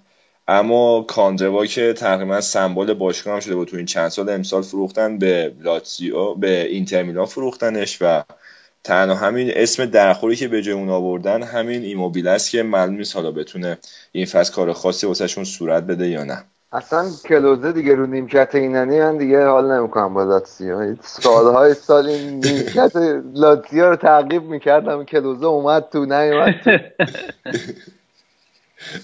آره دیگه کلوزه هم رفت و همین ایموبیله هم بیشتر بکنم جای اونو پر کرد واسه کاندروا، چون کاندروا وینگره واسه اون فکر نمی کنم همچه گزینه درخورگی را برده باشم. اما بریم سراغ بازی حساس دیگه هفته، بازی ناپولی و میلان بود، بازی که زمین ناپولی هم بود، ولی با توجه به برد هفته پیش میلان یه ذره انتظار می بود که فکر کنم یه ذره بهتر بازی کنن. چرا یوی وا دادن جای ناپولی؟ ببین اولین نکته این که 2 تا اخراج داده میلان، البته بازی 3-2 شده بود که یه دقیقه بعد اخراج داد اول دادن، بعدش هم اخراج دوم و دیگه کاری نمیتونستن صورت بدن. اما چیزی که میخواستم بگم اینه که با این که میلان 4 تا گل خورد، عجب دروازه‌بان یا این جیجی دوناروما، یعنی معرکه است. وقتی که من یا هر سری یادم میفته که این 17 سالشه، خودم هر سری شوکه میشم. بعد دعوتم شده از سمت ونتورا به تیم ملی ایتالیا، رکورد تیم ملی هم داره میزنه به اون جوانترین عضو تیم دیگه، حالا تا یوونتوس که بخرتش دیگه وقتی که این رایالو هم میدونین که رایالو هم ایجنتشه، حالا آره اگه یوونتوس بتونه اینو زود بخره که خیلی خوبه، اینا فکر کنم که یه رکوردی هم سر این جابجا بشه. آره احتمالاً رکورد گرانترین دروازه‌بان هم میزنه، شایان از الان تیز کرده برای دروازه‌بانه. خب این منطقیه دیگه، بوفان هم 2 سال دیگه میره، اینم که جوون و آتیه دار و دیگه باید بیاد اونجا دیگه، باشگاه دیگه هم وجود نداره. آفتاب خوب و پلاژ خوب، آره چی میخواد دیگه.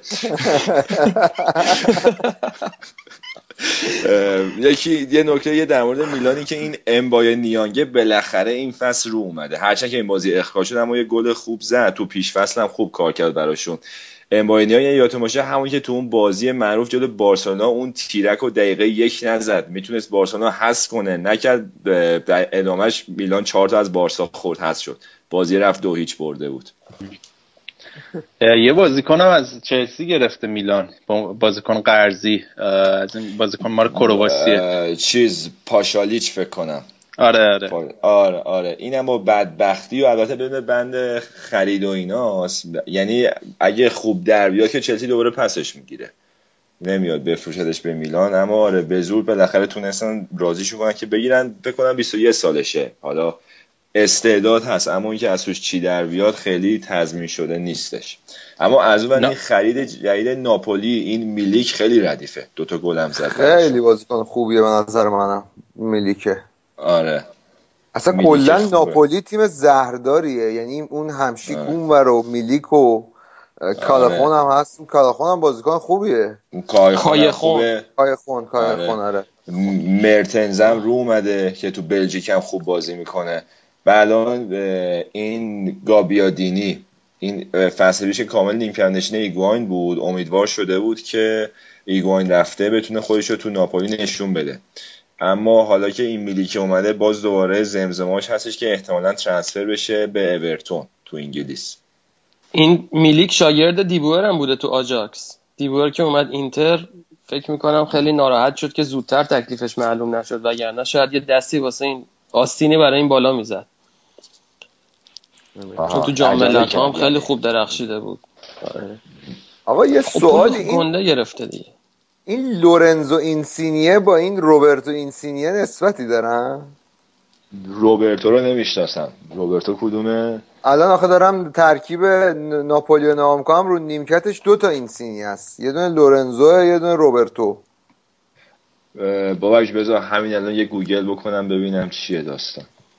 یاده یه گزارشگری افتادم. آره داداش همونه آره. چی بردی ها؟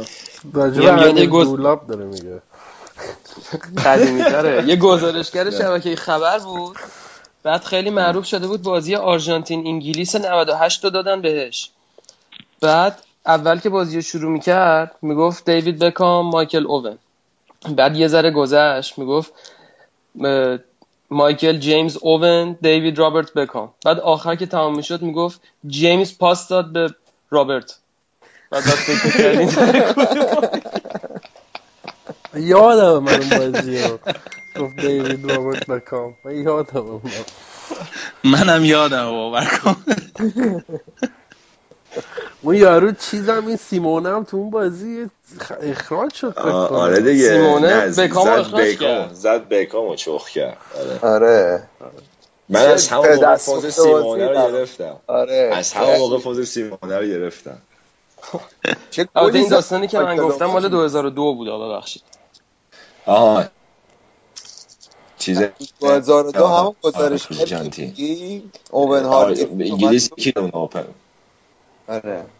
نه اون آدم می‌خواستم بگم اوون هارگریوز اومد، اون تو بعد اون موقع تو بایر مونیخ بود دیگه، اول که اومد میگفت هارگریوز به اون میگفت هارگریوز، بعد انگار رو کاغذ مثلا به این نوشته بودم به فارسی که آقا این هارگریوزه، مثلا اینو هارگریوز بخون، بعد کاغذ رو گرفته و گفت ببخشید اصلاح میکنم، به من الان گفتن تلفظ درسته این بازیکن هارگریوزه. آخ یادمه من اوون هارگریوز داداش من یادم خیابانی به پیتر چک میگو پتر سچ، منم کاملا یادم پتر سچ میگفت پتر سچ اول میگفت. من یه بازی یادم خیابانی بارساییه، بعد تو همه بازی‌ها یعنی مثلا صنعت نفت آبادان با گلگوهر سیرجان یه چیزی راجع به بارسا میگه، یه بازی بود رودحسب دروازه‌بان بارسا بود، بعد پنالتی شد، بعد عیناً همینو گفت، بعد با اون مدل خودش حسب بگیر توپو بگیر حس بگیر.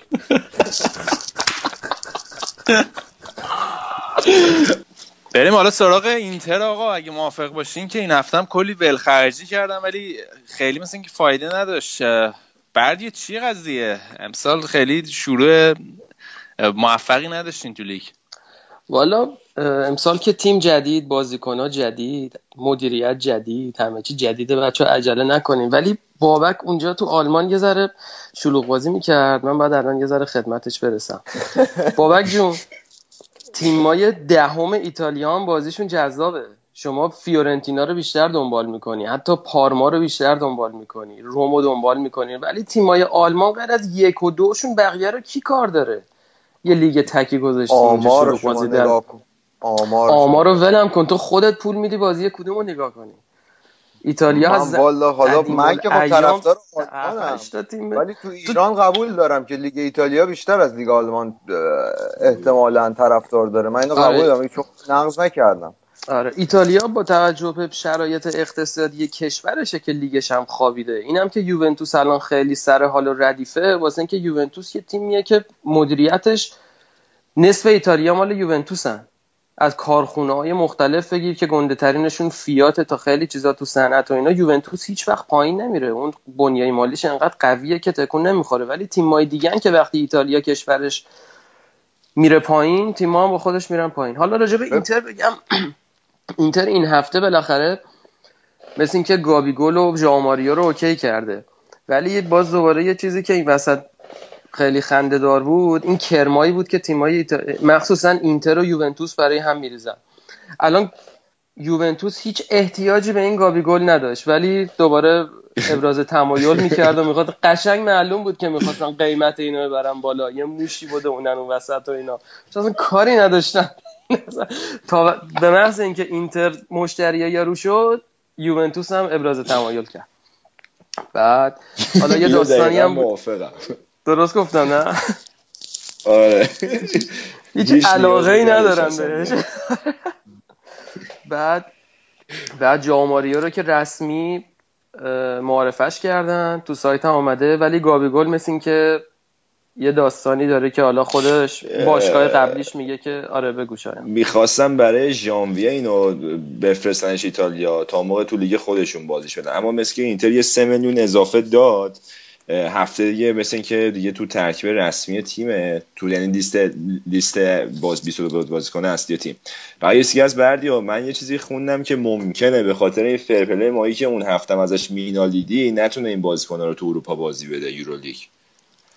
والا این اروپایی که ما میبینیم اشکال نداره اصلا، بازی نداره، دلمون به اون اروپای خوش نیست، ولی ممکنه این قانون فرپلی کلا همه مواردش تنظیم شده برای اینتر، بعید نیست که اونجا هم یه سیخی بزنه. حالا من بازی امروز با پالرمو رو که این هایلایتاشو میدیدم، این دفاع چپتون سانتون ماورای افتضاحه، به نظرم یه گوشه چپ میخواین حتما جای اون. ببین دقیقا درست گفتی، من اولا ترکیبو که نگاه میکردم، یعنی ترکیبو که نه، من بازیو تقریبا نیمه دومشو کامل دیدم، ترکیب تیم خوبه، یعنی اگه من بخوام دونه دونه واسط بگم، کاندروا ردیف، ایکاردی خوبه، مدل خوبه، کندوگ بیایف از داره بهتر میشه، اون دوتا دفاع وسط هامون خیلی عالیان، موریا و اونی که از میراندا. اینا ردیفن، با این دوتایی که اضافه شدن ترکیب ردیف میشه، مربی هم خوبه، ولی دقیقاً ضعف اینتر این دفاع کناریاست، اونور دیامبروسیو اصلا به درد نمیخوره. آره. چپ هم که اصلا چپ تعطیله، چپ هیچ خبری توش نیست. این پسر سیاه چی بود جای این سانتونا بود؟ سنا میانگه چیه اسمش؟ اون که بهتر بود یه خورده، یه ذره آره کلا تیمو نیمه دوم یه ذره بهش تحرکی داد، تیم واقعا یعنی داشت حمله میکرد، یعنی چند تا حمله خوبم داشت، از یه دونه رو جا انداختم. ادر خوبه و اون هافک وسطمون ادر بانگا آره اون اینم ردیفه، یعنی دخال اساسی بهش داد. آره دورنمای اینتر خوبه، من فکر میکنم که اگه دیبوئره مرد این کار باشه تیمو میتونه راه بندازه. کانجوارم که آوردی نیمه دوم قشنگ من فاز خسروی دری و استقلال گرفته بودم. این بکشه رو دروازه. آره خوبم بازی میکنه. آره بازیش خوبه. آره بعد حالا خوب با اینکه گل اولو خورده بودن ولی تونستن برگردن، ولی خب تو زمین خودشون بود، یعنی تو زمین تو سن سیرو بود، برگردن هم زیاد معنی نداره، باید میبردن اون بازیو، ولی حالا بالاخره خوبه که نباختیم. بریم ببینیم که در ادامه ماجرا اینتر میخواد چیکار بکنه. این هفته روم یه شاهکار ردیف زد 3-0 که تو زمین خودش به پورتو باخت، از چمپیونز لیگ حذف شد و از قبالش پول همچین مشتی هم میرسه به یوونتوس و ناپولی، برای اینکه مثلا فرضاً کلا 100 میلیون یورو بودجه حق پخش تیم‌های ایتالیایی تو چمپیونز لیگه که وقتی حذف میشه بقیه پول بین اون دوتا تقسیم میشه. حالا فرضاً مثلا اگه ناپولی نتونه از گروهش صعود بکنه که این مثلا یوونتوس یه صعود تخیلی میکنه. آره حالا این قضیه پولای اروپایی که میگی، یوونتوس که کلا عادت داره به این قضیه، سالای پیش هم که تیمای ایتالیایی گند زدن همه پولش قلمبه رسید دست یوونتوس، امسال هم خیلی چیز جدیدی نیست براشون. فقط قبل از اینکه ایتالیا رو ببندیم اینم باید بگیم که روم این هفته گند اساسی زد جلوی پورتو و شانس حضور توی چمپیونز لیگ رو از دست دادن. حالا راجع به روم و تیمای دیگه ایتالیایی هفته بعد بیشتر صحبت می‌کنیم. دیگه وقتمون برای لیگ ایتالیا تموم شده. یه استراحتی بکنیم. بریم بخش اسپانیا ببینیم اونجا چه خبره.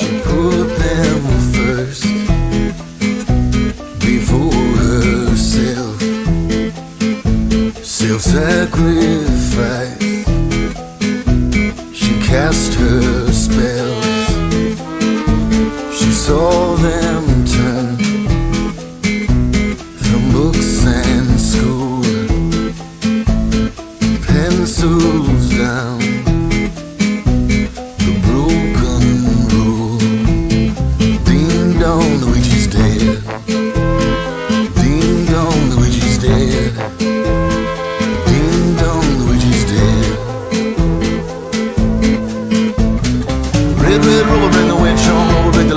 Send her off to hell Blow the floor on down Ooh, it's just as well Red, red roller in the witch on Roller in the line Gonna send her off to hell Blow the floor on down Ooh, it's just as well And the beat goes on خب به سراغ بخش اسپانیا دیگه. آقا اول از بازی بارسا شروع کنیم که همین الان تموم شد. بردیا خیلی موافق نبود آریان که سزاوار برد بودین. چطور بازی تو پویزنده یه چیزی گفت جوابشو دادم دیگه ولی بازی که خب هایلایتاشو دیدیم وسط ضبطمون بود. بارسا تونست با گل راکیتیچ بازی رو برای خودش در بیاره. یه گل زده بودن، یه گل زدن که آفساید گرفته بودن، آردا گل زد، یه موقعیت هم آردا از دست داد و به نظر خب مصاحبه‌های قبل بازی والورده می‌خواست بازی رو سخت بکنه و همین کارم کرده بود. در کل بازی بدی نبود. دنیس سوارز بازیکنی که حالا آوردن هنوز نتونستن جایگزین خوبی رو پیدا بکنن برای اون مهاجم چهارمشون که رو نیمکت بزنن، چون صحبت از رفتن منیرم هست و منیر رو میخوام با تعویض بکنم با کاپیتان والنسیا آلکسر اگه اشتباه نکنم اسمش باشه و الان منیر خیلی لینک شده به والنسیا. ولی خب این روزا آردا توران رو دارن به عنوان یه جانشین خوب برای حداقل در حال حاضر برای نیمار معرفی میکنن. بد نبود. حالا بردیا یه گیری میخواست به ترشتگن بده، نمیدونم هنوزم روش هست یا نه. آره 100% من تو ترشتگن یه روح لطیفی از ویکتور والدز رو میبینم در امر تبخور در سوتی بازی با پا نه این ترشتگن من یه ذره باش حال نمیکنم. یکی لاشی بازی در نمی آورد، براو نمیرفت، این یه ذره فشار رو این زیاد کرد رو رفتن براو. به نظر من از دست دادن براو برای بارسا سنگین تمام میشه، چون دروازه‌بان فوق‌العاده خوبی بود و حداقل اینه که یکی از رقیبای اروپاییشون رو تقویت کردن. و ترشتگن امشب خیلی شوتای خوبی رو گرفت، دروازه‌بان باهوشیه، ولی به نظر من جا داشت یکی دو فصل دیگه هم حتی بشینه رو نیمکت و همون چمپیونز لیگ و کوپا دل ری رو بره. یه مقداری نامطمئنم ازش، مخصوصا گم گل عجیب غریب که پارسال از روم خورد و اصلا کلا تو بازی‌های ابتدای فصل پیش چون گلای عجیب غریب اونجا گلای از راه دور خوبی میخورد، یه مقداری 100% روش نیستن. امشب هم که تو بازی با پا دقیقاً حرف درستی که بردیو میزنه، ترشتگن تو تقریباً چون بازی‌های زیادی بازی نکرد، آدم بازیاشو میتونه خوب بیادش بیاد، تو بازی با پا یه مقداری مسئله داره. و ببین آری هم بازی با پاش خوبه ها، یعنی اعتماد به نفس خوبی هم داره، خوبم بازی میکنه، ولی سوتی میده، یعنی مثلا چند تا پاس خوب میده، سویپر میاد جمع میکنه، یه دفعه یه دونه رو میده مهاجم جلویش. مسئله اینه که دقیقاً حرفی که داری میزنی سویپر بودن، حالا کاری که نویر داره بهترین شکل ممکن انجام میده، من میام فقط با همین براوو مقایسه میکنم.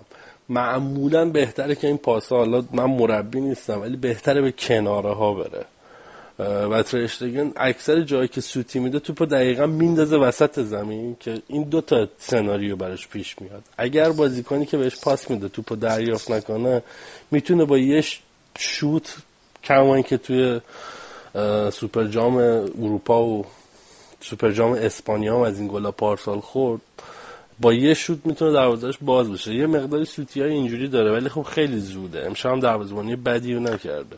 آره پسر خوبیه، من باش خوبم. آقا 24 سالشه، 10 سال از براوو کوچیک‌تره خدایی. یعنی نسبت به دروازه‌بان بی تجربه حساب میشه. من واقعا به نظرم ترشتگن رفلکساش از نویر بهتره و در آینده میتونه قشنگ یه تهدیدی بشه واسه نویر توی دروازه تیم ملی آلمان. باید یه خود رو بازی با پاش ولی کار کنه. یه سوتی عظیمم تو بازی آلمان آمریکا داد، توپ از زیر پاش دل خود رفت تو گل، اومد به شوت سایه زد یکی دو سال پیش، ولی خب این شاید بزرگترین نقطه ضعفشه. ما هم همینه میگیم دیگه، اگه شانس نداشت ما میشه سونیم کرد، یه تیکی دو سال دیگه تجربه کسب میکرد بعدم میاد. این فشار زیادی گذاشت. بعد یه چیزی بگم، یه چیزی من بگم راجع بحث کلان دارم. البته این داستانی که میگی ترشتگن باعث رفتن براوو شده را که من قبول ندارم. اونجا که تو اون دیده کلانی که تو اون باشگاه و اون امپراتوری که اینا دارن، یه بازیکن نمیتونه اونقدر فشار بیاره. من فکر می‌کنم الان بارسلون، حالا گوش کن، من فکر می‌کنم الان بارسلون همون جوری که از جوانای خودش ژاوی و اینیستا و اون نسل آورد بالا رو کرد، الان هم دوباره یه تحت یه همچین فشاریه که جوونا رو بیاره و بازیشون بده. الان هم ترکیب بارسلون رو نگاه کنی همین جوریه، 3-4 تا جوونی هستن که امیدوارن اینا بعدن ستاره بشن و ترشتگن هم توی همون بحثه. یعنی اینا براوو رو رد کردن که بگن ما دوباره یه جوونی رو میاریم و بزرگش میکنیم و ستارهش میکنیم و 10 سال 15 سال ازش استفاده میکنیم. نه صحبت این به قبول دارم این حرفتو، حالا خیلی نمیخوام راجع بارسا حرف بزنم، این حرفتو قبول دارم، ولی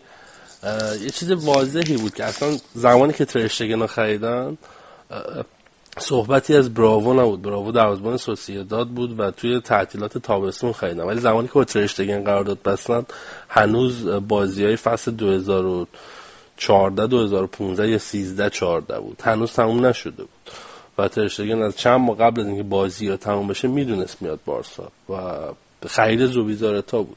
بارسا اصلا ترشتگن رو خرید که یه سرمایه‌گذاری طولانی مدت بکنه، ولی خب میگم صحبتی که من میکردم براوو الان واقعا دروازه‌بان خوبیه و آسپی که تو از دست نمیدی، حالا ولی اینکه ازش بتونی یکی دو سال استفاده بکنی. کما اینکه مثلا بارسا الان شاید برای اینیستا حتی مشتری باشه، ولی خب میذاره واقعا به وقتش ازش استفاده میکنه. چیزی که فقط یه کوچولو راجع به بارسا مون بگم، یه آمار فوق‌العاده از لوئیز انریکه که امشب تو 126مین بازی رسمی که با بارسا کرد 100مین بردش رو کسب کرد. این اتفاق برای گواردیولا توی گواردیولا یادمون نره، بزرگترین مربی تاریخ بارسلونا. گواردیولا توی 139 تا بازی 89 تا برد رو کسب کرده بود و برد امشب اندیکه یعنی مثلا واقعا حرفی برای گفتن نمیمونه. اکثر بازیاشو برده، 126 تا بازی 100 تا برد و به نظر من فقط این نیستش که MSN و اینا، به هر حال این مربی هم واقعا چیزای قابلیت‌های جدیدی به این تیم اضافه کرده و تونسته اینجوری ببره. آقا اینو فقط بگو بعد حالا میدونم خیلی همتون میخواین سریع برین سراغ تیم‌های مادریدی. این نیمار کی برمیگرده به تیمتون؟ میدونی ازش آمارشو داری؟ نه من خبر ندارم. یه تلگرامی مسیج بهش بده. به من گفت یه هفته به مرخصی اضافه دادن، حالا نمیدونم دیگه چه چقدر راست میگفت. آقا اینم نیمار البته قاعدتاً بازی‌های دیگه بعد از بازی‌های تعطیلات هفته دیگه است دیگه، برای بازی چمپیونز لیگ من فکر می‌کنم ازش استفاده بکنم. خیلی خب پس بریم سراغ تیم‌های مادریدی اگه موافق باشین. با اتلتیکو مادرید شروع کنیم که هفته پیش راجبشون صحبت نکردیم، ببینیم چی میگه امسال چی کارن. نه برای تو می‌خوای راجبش بیشتر صحبت کنین یا آریان؟ ولی نکته که هست اینه که اتلتیکو مادرید امسال موفق شد ستاره‌اش رو نگه داره، ستاره اصلی تیم گریزمان که فکر کنم خیلی نکته مثبتیه. تارگت اصلی ترانسفرشون همونطور که دیگو سیمون هم گفت دیگو کاستا بود که فکر کنم نمیتونن آخرام از چلسی بگیرنش و برگردوننش به اتلتیکو مادرید، ولی نتایجی که دو هفته اخیر گرفتن خیلی امیدوار کننده نبوده. راجب دیگو کاستا رضا، من یه ویدیوی لبخونی منتشر کرده بود مارکا یه دو سه هفته پیش دیدم که سرجیو راموس و دیگو کاستا دارن هم حرف میزنن تو بازی دوستانشون. بعد سرجیو راموس میگه که برمیگردی چیکار میکنی، اون میگه نه اونا گامیرو رو خریدن واسه همین جا دیگه واسه من نیست. برای همین این احتمال هست که خود اتلتیکو هم زیاد نخواسته اینو برگردونه یا اینکه دیده شانسی نداره و ولی خود دیگو کاستا دوست داشته که برگرده ولی نشده. آره. بعدم این که حالا قبل از این که آریان شروع کنه راجع به اتلتیکو مادرید، واقعا این که کار دیگو سیمونه تو اتلتیکو مادرید خیلی سخته که یه تیمی که بازیکناش توی کلاس خیلی پایینتری از بازیکنای رئال و بارسا رقیبای مستقیمش تو اسپانیان این تیمو در سطح اونا نگه داره. خب حربش هم این بوده که تیم دفاعی جنگنده و با دوندگی تمام ضعف‌های دیگه‌شو جبران میکنه، ولی واقعا کار سختیه که تو بتونی یه سری بازیکن معمولی تر رو تا سطح اونا بکشی بالا. الان چند فصله که تونسته، الان 3-4 فصله که 2 تا فینال چمپیونز لیگ داشته، ولی ادامه دادن این روند و نگه داشتن تو اوج خیلی کار سختیه. حتما باید ستاره بهشون اضافه بشه، حالا نشده، ستاره قبلیش رو نگه داشتن ولی به نظر من این فصل دیگه مثل فصلهای قبل نمیتونن شونه به شونه اون دوتا بیان بالا. حالا نمیدونم آریان نظرش چیه. البته من حرف تو که میگی خیلی فاصله دارم با بازیکنای رئال و بارسا خیلی قبول ندارم، چون تو بعضی پست‌ها بنظرم بازیکنای بهتری هم داره مثل گریزمان یا خوان فرانک، گودین، کوکه، اینا بازیکنای کمی نیستن، ستاره شاکله اصلی تیمش بازیکنای کمی نیستن. درسته، ولی خب حمله بلاشون تو رئال و بارسا هم نگاه کنید و اینکه خب عمق کمتری هم داره تیمش دیگه به نسبت بارسلونا و رئال. یه اتفاقی که فالکو هم من خوندم که نزدیک لینک شده به اتلتیکو کلا فکر می‌کنم بعد از تجربه تورس بعدش نمیاد که بره دنبال بازیکن‌های قدیمیش، شاید اصلا دیگه اسم اگرو هم بشنویم. نمیدونم این چقدر صحت داره، چون من اونجایی خوندم که فالکاو تمریناتش رو تو موناکو شروع کرد و الان ظاهرا این صحبتایی شده که برگرده به اتلتیکو. ولی اتلتیکو بدترین شروعش رو فکر می‌کنم تو دوران سیمونه داشته و جالبیش اینه که 2 تا بازیکن کلیدی فصل پیششون، درسته که اوبلاک تو بازی آخر چمپیونز لیگ واقعا فقط تو پنالتی ها خراب کرد، دروازه‌بان پنالتی گیری نبود، ولی بسیار بازیکن کلیدی بود تو طول فصل و همینطور گریزمان.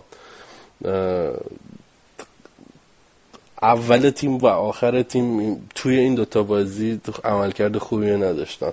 من هایلایت های بازی این هفتهشون رو میدیدم با تیم تازه صعود کرده الگانس، فکر میکنم اگه اشتباه نخونم اسمشو، باید یه دفعه دیگه چک بکنم.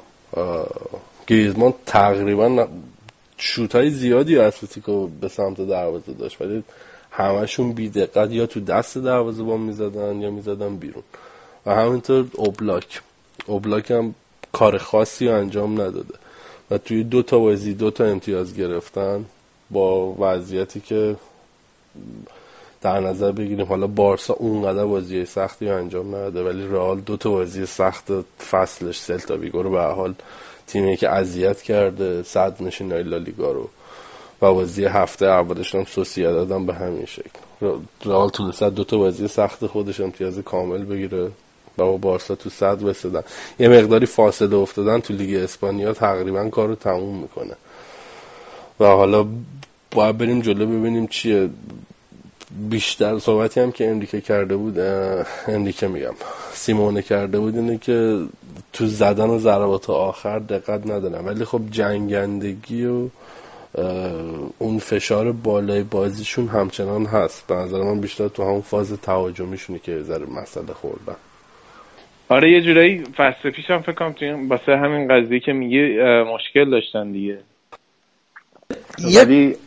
یه چیز خیلی کوچیک دیگه ای هم که هست اینه که اتلتیکو مادرید رو جلوی تیم‌هایی دیدیم که یعنی بازی‌های درخشان اتلتیکو مادرید رو مثلا جلوی بارسلونا، جلوی رئال مادرید، جلوی تیم‌هایی دیدیم که رو کاغذ یه سر و گردن ازش بالاتر بودن. اتلتیکو تو طول بازی‌های فصل توی لالیگا توی بازی‌های امتیاز هم از دست میده و جالبش اینه که تو دقیقاً تو بازی‌های از امتیاز از دست میده که تیم مقابلش فشرده دفاع میکنه، دقیقاً همون تاکتیک اتلتیکو و این سیمونه خیلی راه حل خاصی برای این نداره و تو این بازی‌ها امتیاز از دست داده توی تمام این مدتی که حالا هدایت اتلتیکو رو به دست داره، یعنی با همون تاکتیک خودش برای چون واقعا ابزارهای خاصی هم براش نداره. دقیقاً مخصوصا بعد از اینکه فکر کنم آردا توران هم از دست دادن یه بودی از خلاقیت تکنیکی کلا از خط آفکشون کم شد دیگه، اون خلاقیتی ذره کمتر شد. این مسئله که میگه جلوی تیمای بسته به مشکل میخورن بیشتر از قبلم براشون مشکل ساز شد. ولی حالا یه از اتلتیکو مادرید که بگذریم بریم سراغ رئال، یه ذره راجع به رئال صحبت بکنیم که این هفته موفق شدن به نسبت راحت ببرن. البته یه جایی بازی 1-1 شد، چی میگن طرفدار رئال دچار استرس شده بودن، ولی گل کروس فوق‌العاده بود، گل سرضرب و تکنیکی که زد، اون شوتی که زد فکر کنم قشنگ خط کشی و میلیمتری گل زد. حال کردی یا بردی یا نه؟ دقیقاً حرفی که می‌خواستم بزنم و زدی، یعنی اصلا گل رو زد انگار خط کش گذاشتن، میخواد خیلی نرم بدون استرس راحت یه گل آلمانی زد قشنگ. یاد بابک افتادم، سریع هم بهم زنگ زد گفتش که گلتون ما زدیم. بهترین هافبک دنیا رو دارید. اون سجافر خوردی چی شد؟ حالت اون موقع چجوری بود؟ سجافر رو دوست نداشتم زیاد. ولی توی اون بازی هم دروازه‌بان سلتا ویگو واقعا عالی کار کرد. بنده خدا بدشانسی و خیلی موقعیت گرفت از اون. آره ولی خب رئال خیلی سوار بازی بود. اینو میخوام بگم الان چیزی که من رئال نگاه میکنم باهاش حال میکنم اینه که وقتی گره میخوره جوونا رو میاره تو، یه سری جک جوون رو میاره تو میریزه اون وسط، اینا هم همشون با انگیزه و با استعداد و تکنیکی که تو هر تیم دیگه‌ای بودن اینا محور تیم میشدن. ولی اینجا الان جوونا رو یه معرفی کوتاهی بکن چون من داشتم بازی رئال رو می‌دیدم یه سری بود قشنگ نمی‌شناختم. یه دونه آخریه که آورد تو اسمش ماریانوه، بعد اینو از آکادمی آوردن، یه دونه لوکاس واسکزه که اینم مال خودشون بوده، یه فصل رفت اسپانیول بازی کرد، ستاره شد، فصل پیش برش گردوندن بازی کرد که اینم دوباره آورد کنم پاس گلو داد. بعد موراتا که مثلا الان با تجربه قضیه است، خب این که هیچی. بعد اودگارد بازیش نداد، اودگارد نروژی، خیلی هم از چنگ و دندون بایر مونیخ درش آوردن، ولی خب هنوز در اون سطحی نیست که بیاد تیم اصلی بازی کنه. واسه همین هنوز تو کاستیا بازی میکنه و فکر میکنم حالا از هفته های دیگه چند دقیقه بهش بازی بده. بعد دیگه برات بگم آسنسیو رو آوردن که آسنسیو جواهر قشنگ. آسنسیو فصل پیشم قرضی رفته بود یه جا دیگه بازی کرده بود، یعنی دو فصل پیش خریده بودنش، قرضش دادن یا نیم فصل قبلی یادم نیست درست، برش گردوندن که اون اصلا اوجوبه است، یه جوریه که این اون فیکس بازی میکنه، خامس رو گذاشته رو نیمکت. خامس هم اصلا قبول ندارم که تو افته. خامس سبک بازیش الان به درد رئال نمیخوره. خامس تکنیکیه و رهبر تیمه، یعنی خصوصیت بازی، یعنی شخصیت بازیش اینه که اون وسط بازی کنه، همه بهش پاس بدن، پخش کنه، به موقع شوت بزنه، زیادم تو دویدن و اینا خودشو خسته نمیکنه. استیل بازیش اونجوری نیست. ولی خب تو رئال این وضعیت نیست. تو رئال شاه الان رونالدوه که حتی بازیکنی مثل گرت بیل رو با $100 میلیون خریدن آوردن کنارش که واسش بدوه، واسش توپ حاضر کنه.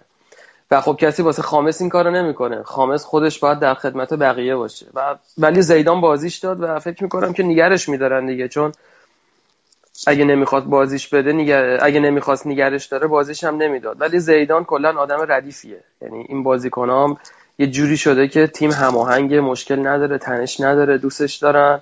جوونا هم بازی میده، یه جوریه که فعلا همه راضی ان. حالا خامس هم ناراضی قضیه زره، خامسه که با توجه به پیشینه‌ای که داره دوست داره بیشتر بازی کنه، ولی سخته دیگه. ولی با این حال هم اون دوست داره بمونه، هم زیدان دوست داره نگرش داره، ولی پرز یه ذره دوست داره بفروشتش که پول رو بگیره. ولی فکر کنم حالا زیدان که اینجور بهش بازی داده، خامس هم این فصل نگرش می‌داره. تیم ردیفه، روون بازی میکنه، نرم بازی میکنه و هر موقع اراده کرده هم گل رو زده. نذاشته زیاد کار به دقیقه کردی. خیلی شایعش بود که بره برای چلسی، مثلا اینکه خیلی تیز کرده بود برای خامس. ولی حالا سوالی که داشتم ازت، به نظرت امسال بالاخره سالی هست که مخصوصا به توجه عمل کرده هفته اول گرت بیل، سالی هست که گرت بیل بالاخره از زیر سایه کریس رونالدو بیاد بیرون؟ گرت بیل اصلا هیولاست. این بازی که من نگاه میکنم، البته همیشه اینجوری بوده، جام ملت‌هاش هم که ولزو یه تنه آورد بالا. آره این فصل به نظر من فصل گرت بیله، مخصوصا که دیگه نمیخوان بذارن انقدر استعدادش هدر بره تو حاشیه بازی کنه. بیل بازیکنیه که رئالو میتونه یه تنه بچرخونه، یعنی یه دونه یه دونه بیل باشه و همه براش بازی کنن. آره به نظر من میتونه خیلی هم رو فرمه، هر جایی هم که اراده میکنه رد میکنه از بازیکن حریفش، یعنی دفاع 3 متر از این جلوتر میندازه ازش رد میشه، براش خیلی عادیه و هر وقتی که اراده میکنه شوت بزنه کاری نداره که موقعیت داره یا نداره یا وضعیت چجوره، میخواد بزنه همونجا میزنه، همه رو هم خطری میزنه، اصلا خیلی خوبه، تکنیکی هم هست. آره به نظر من این فصلیه که یه پوستی میندازه و یه قالبی اضافه میکنه به داستان قبلی. مس که خیلی امیدواری بردیه امسال بعد از 10 سال یه لیگی ببریم. داداش به من نزن این حرفو. نزن چی؟ خب تو 10 سال یه لیگ بردیم دیگه، با مورینیو رو برگردونیم دیگه، با یه اشکال نداره هر تیم اونجا رو. نه من خیلی امیدوار بودم که لوئیز انریکه این فصل یه ذره تر بزنه، ولی نزده، تیمش سر حال و ردیفه. ولی من هر چقدر که آریان انریکه رو دوست داره و ازش آمارای خفن میگه، من قبولش ندارم، به نظر من یه جای کم میاره. حالا من حاجی یارو دیگه سگانه برده، بعد باز دوباره 2 تا لیگ برده، 100 تا دیگه کجا کم میاره دیگه. ببین یه موقعی هست تیم انقدر ردیفه که تیم خودش میره جلو جاما رو میگیره. انریکه هم مثلا شانسش بوده، یه تیمی بهش خورده که قبول نداری؟ این حرف آخه هر کی از بارسا خوشش نمیاد این حرفو میزنه، ولی منم با آریان موافقم. واقعا منطقی نیست، چون مارتینو مگه نبود خب اون چرا هیچ کاری نتونست بکنن؟ این بازیکنان همون بازیکنان دیگه. این یه دفعه بابک فکر می‌کنم 2-3 سال پیش برگشت یه نقل قولی از برتی فوکس کرد که اون برگشته یه موقعی گفته که با یه مشتک جوون میلیونر سر کله زدن کار سختیه. کاری به بارسا ندارم، تو تمام این تیمای اینجوری اصلا سوای دانش مربیگری تو چقدر تو مربی هستی، این که بتونی با اینا رو کنترل بکنی، اینا به حرفت گوش بدن، کاری که میگی انجام بدن. از نظر من کار گنده ایه. انریکه رو کاری ندارم که حواشی دور و برش زیاد نیست، ولی خب واقعا کار بزرگ یعنی دو طرفه. آره اگه موافق میشه اگه موافقین دیگه بخش اسپانیا رو ببندیم و کلا فکر کنم این هفته هم دیگه بنز کافی صحبت کردیم، برنامه این هفته هم دیگه همینجا چی میگن تمامش کنیم. رئیس اومد سراغمون ببنده بره کافر رو داره میبنده. آره دیگه نه چون اینا هم چون ما وقت ضبط میکنیم ادیتش هم طولانی میشه، بعد همه این مسئله زمان بره، بعد برای این قضیه هم وقت بذاریم. اگه موافق باشیم برنامه این هفته رو تمام کنیم. شایان فقط بعد از بخش ایتالیا رفت چون ساعت 2 شب ایران بود دیگه. ما از طرف شایان هم خداحافظی میکنیم. اگه تا اینجای برنامه گوش دادین خیلی ممنون. فقط یادتون نره توی ما توی صفحات مجازی توی اینستاگرام توی فیسبوک دنبال کنید، به ما نظر بدین، کامنت بذاریم، ما مطمئنا نظرات کامنتاتون میخونیم. همونطور که گفتم بزنین یه رابطه دو طرفه‌ای باشه بین در واقع ما مخاطب و در ما. بچه شما دیگه صحبت دیگه خاص دیگه ای دارین؟ نه من فقط می‌خواستم بگم که ما دیگه نشد راجع به گروه بندی چمپیونز لیگ صحبت کنیم. بیا رئال و دورتموند با هم بازی می‌کنن، بایرن و اتلتیکو و سرآمدشون هم گروه بارسلونا و منسیتیه. آره دیگه حالا فکر کنم راجع به چمپیونز لیگ قبل از اینکه بازی‌ها شروع بشه مرحله گروهی راجبش بیشتر هم صحبت میکنیم، راجع به تغییراتی که توی چمپیونز لیگ از سال آینده اعمال خواهد شد. حالا در برنامه آینده صحبت خواهیم کرد. یعنی نزدش تموم کنم باش آقا میخواد برنامه رو ببند. فقط یه نکته هم بگم که هفته دیگه بازی‌های ملیه. مطابق رسم سالهای پیش ما هفته‌هایی که بازی ملی انجام میشه برنامه نداریم تا بازی لیگ دوباره برگزار بشه و برگردیم خدمت. من هم تشکر میکنم که ما گوش دادین. یه معذرت خواهی هم از اون کسایی میکنم، من و وردیا یه رالی و یه بارسایی هیچ وقت منطقی نمیتونم با هم حرف بزنم و صحبتشون به درازام میکشه. ممنون که گوش میدیم ما رو. ممنون. منم مخلص تک تک بچه‌هایی هم که برنامه رو گوش میدن. واقعا قصد تو اینو بی احترامی نداریم، کلکل میکنیم و با هم حال میکنیم دیگه. مرسی که شما هم اینقدر با جنبه این کوچیک همه. خیلی خوب، ممنون از همه بچه‌ها که این هفته هم با همون بودن. تا برنامه دیگه و فوتبالکست دیگه که برگردیم، خداحافظ.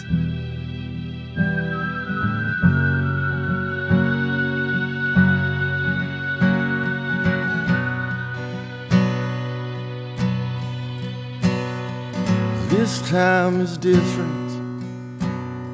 It's not like the times before.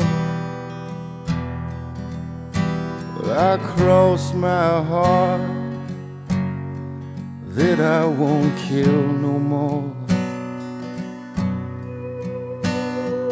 Jesus, watch over me. I keep my anger at home. Better bless these wicked hands, 'cause they got a mind of their own. Don't go downtown.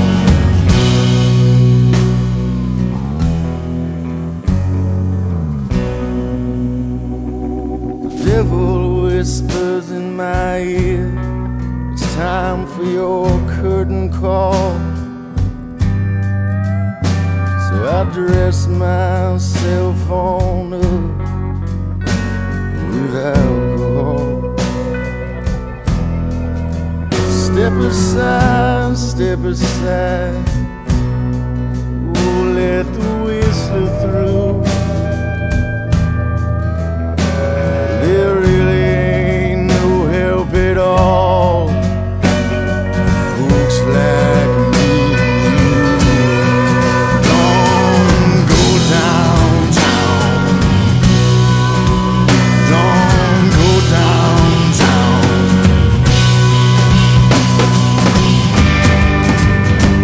Get your goddamn hands up, don't you look at me.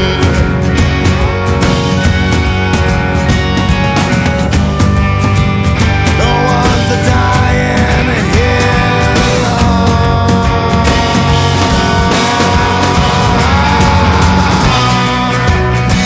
Well, I came to get it on. Let's get it on.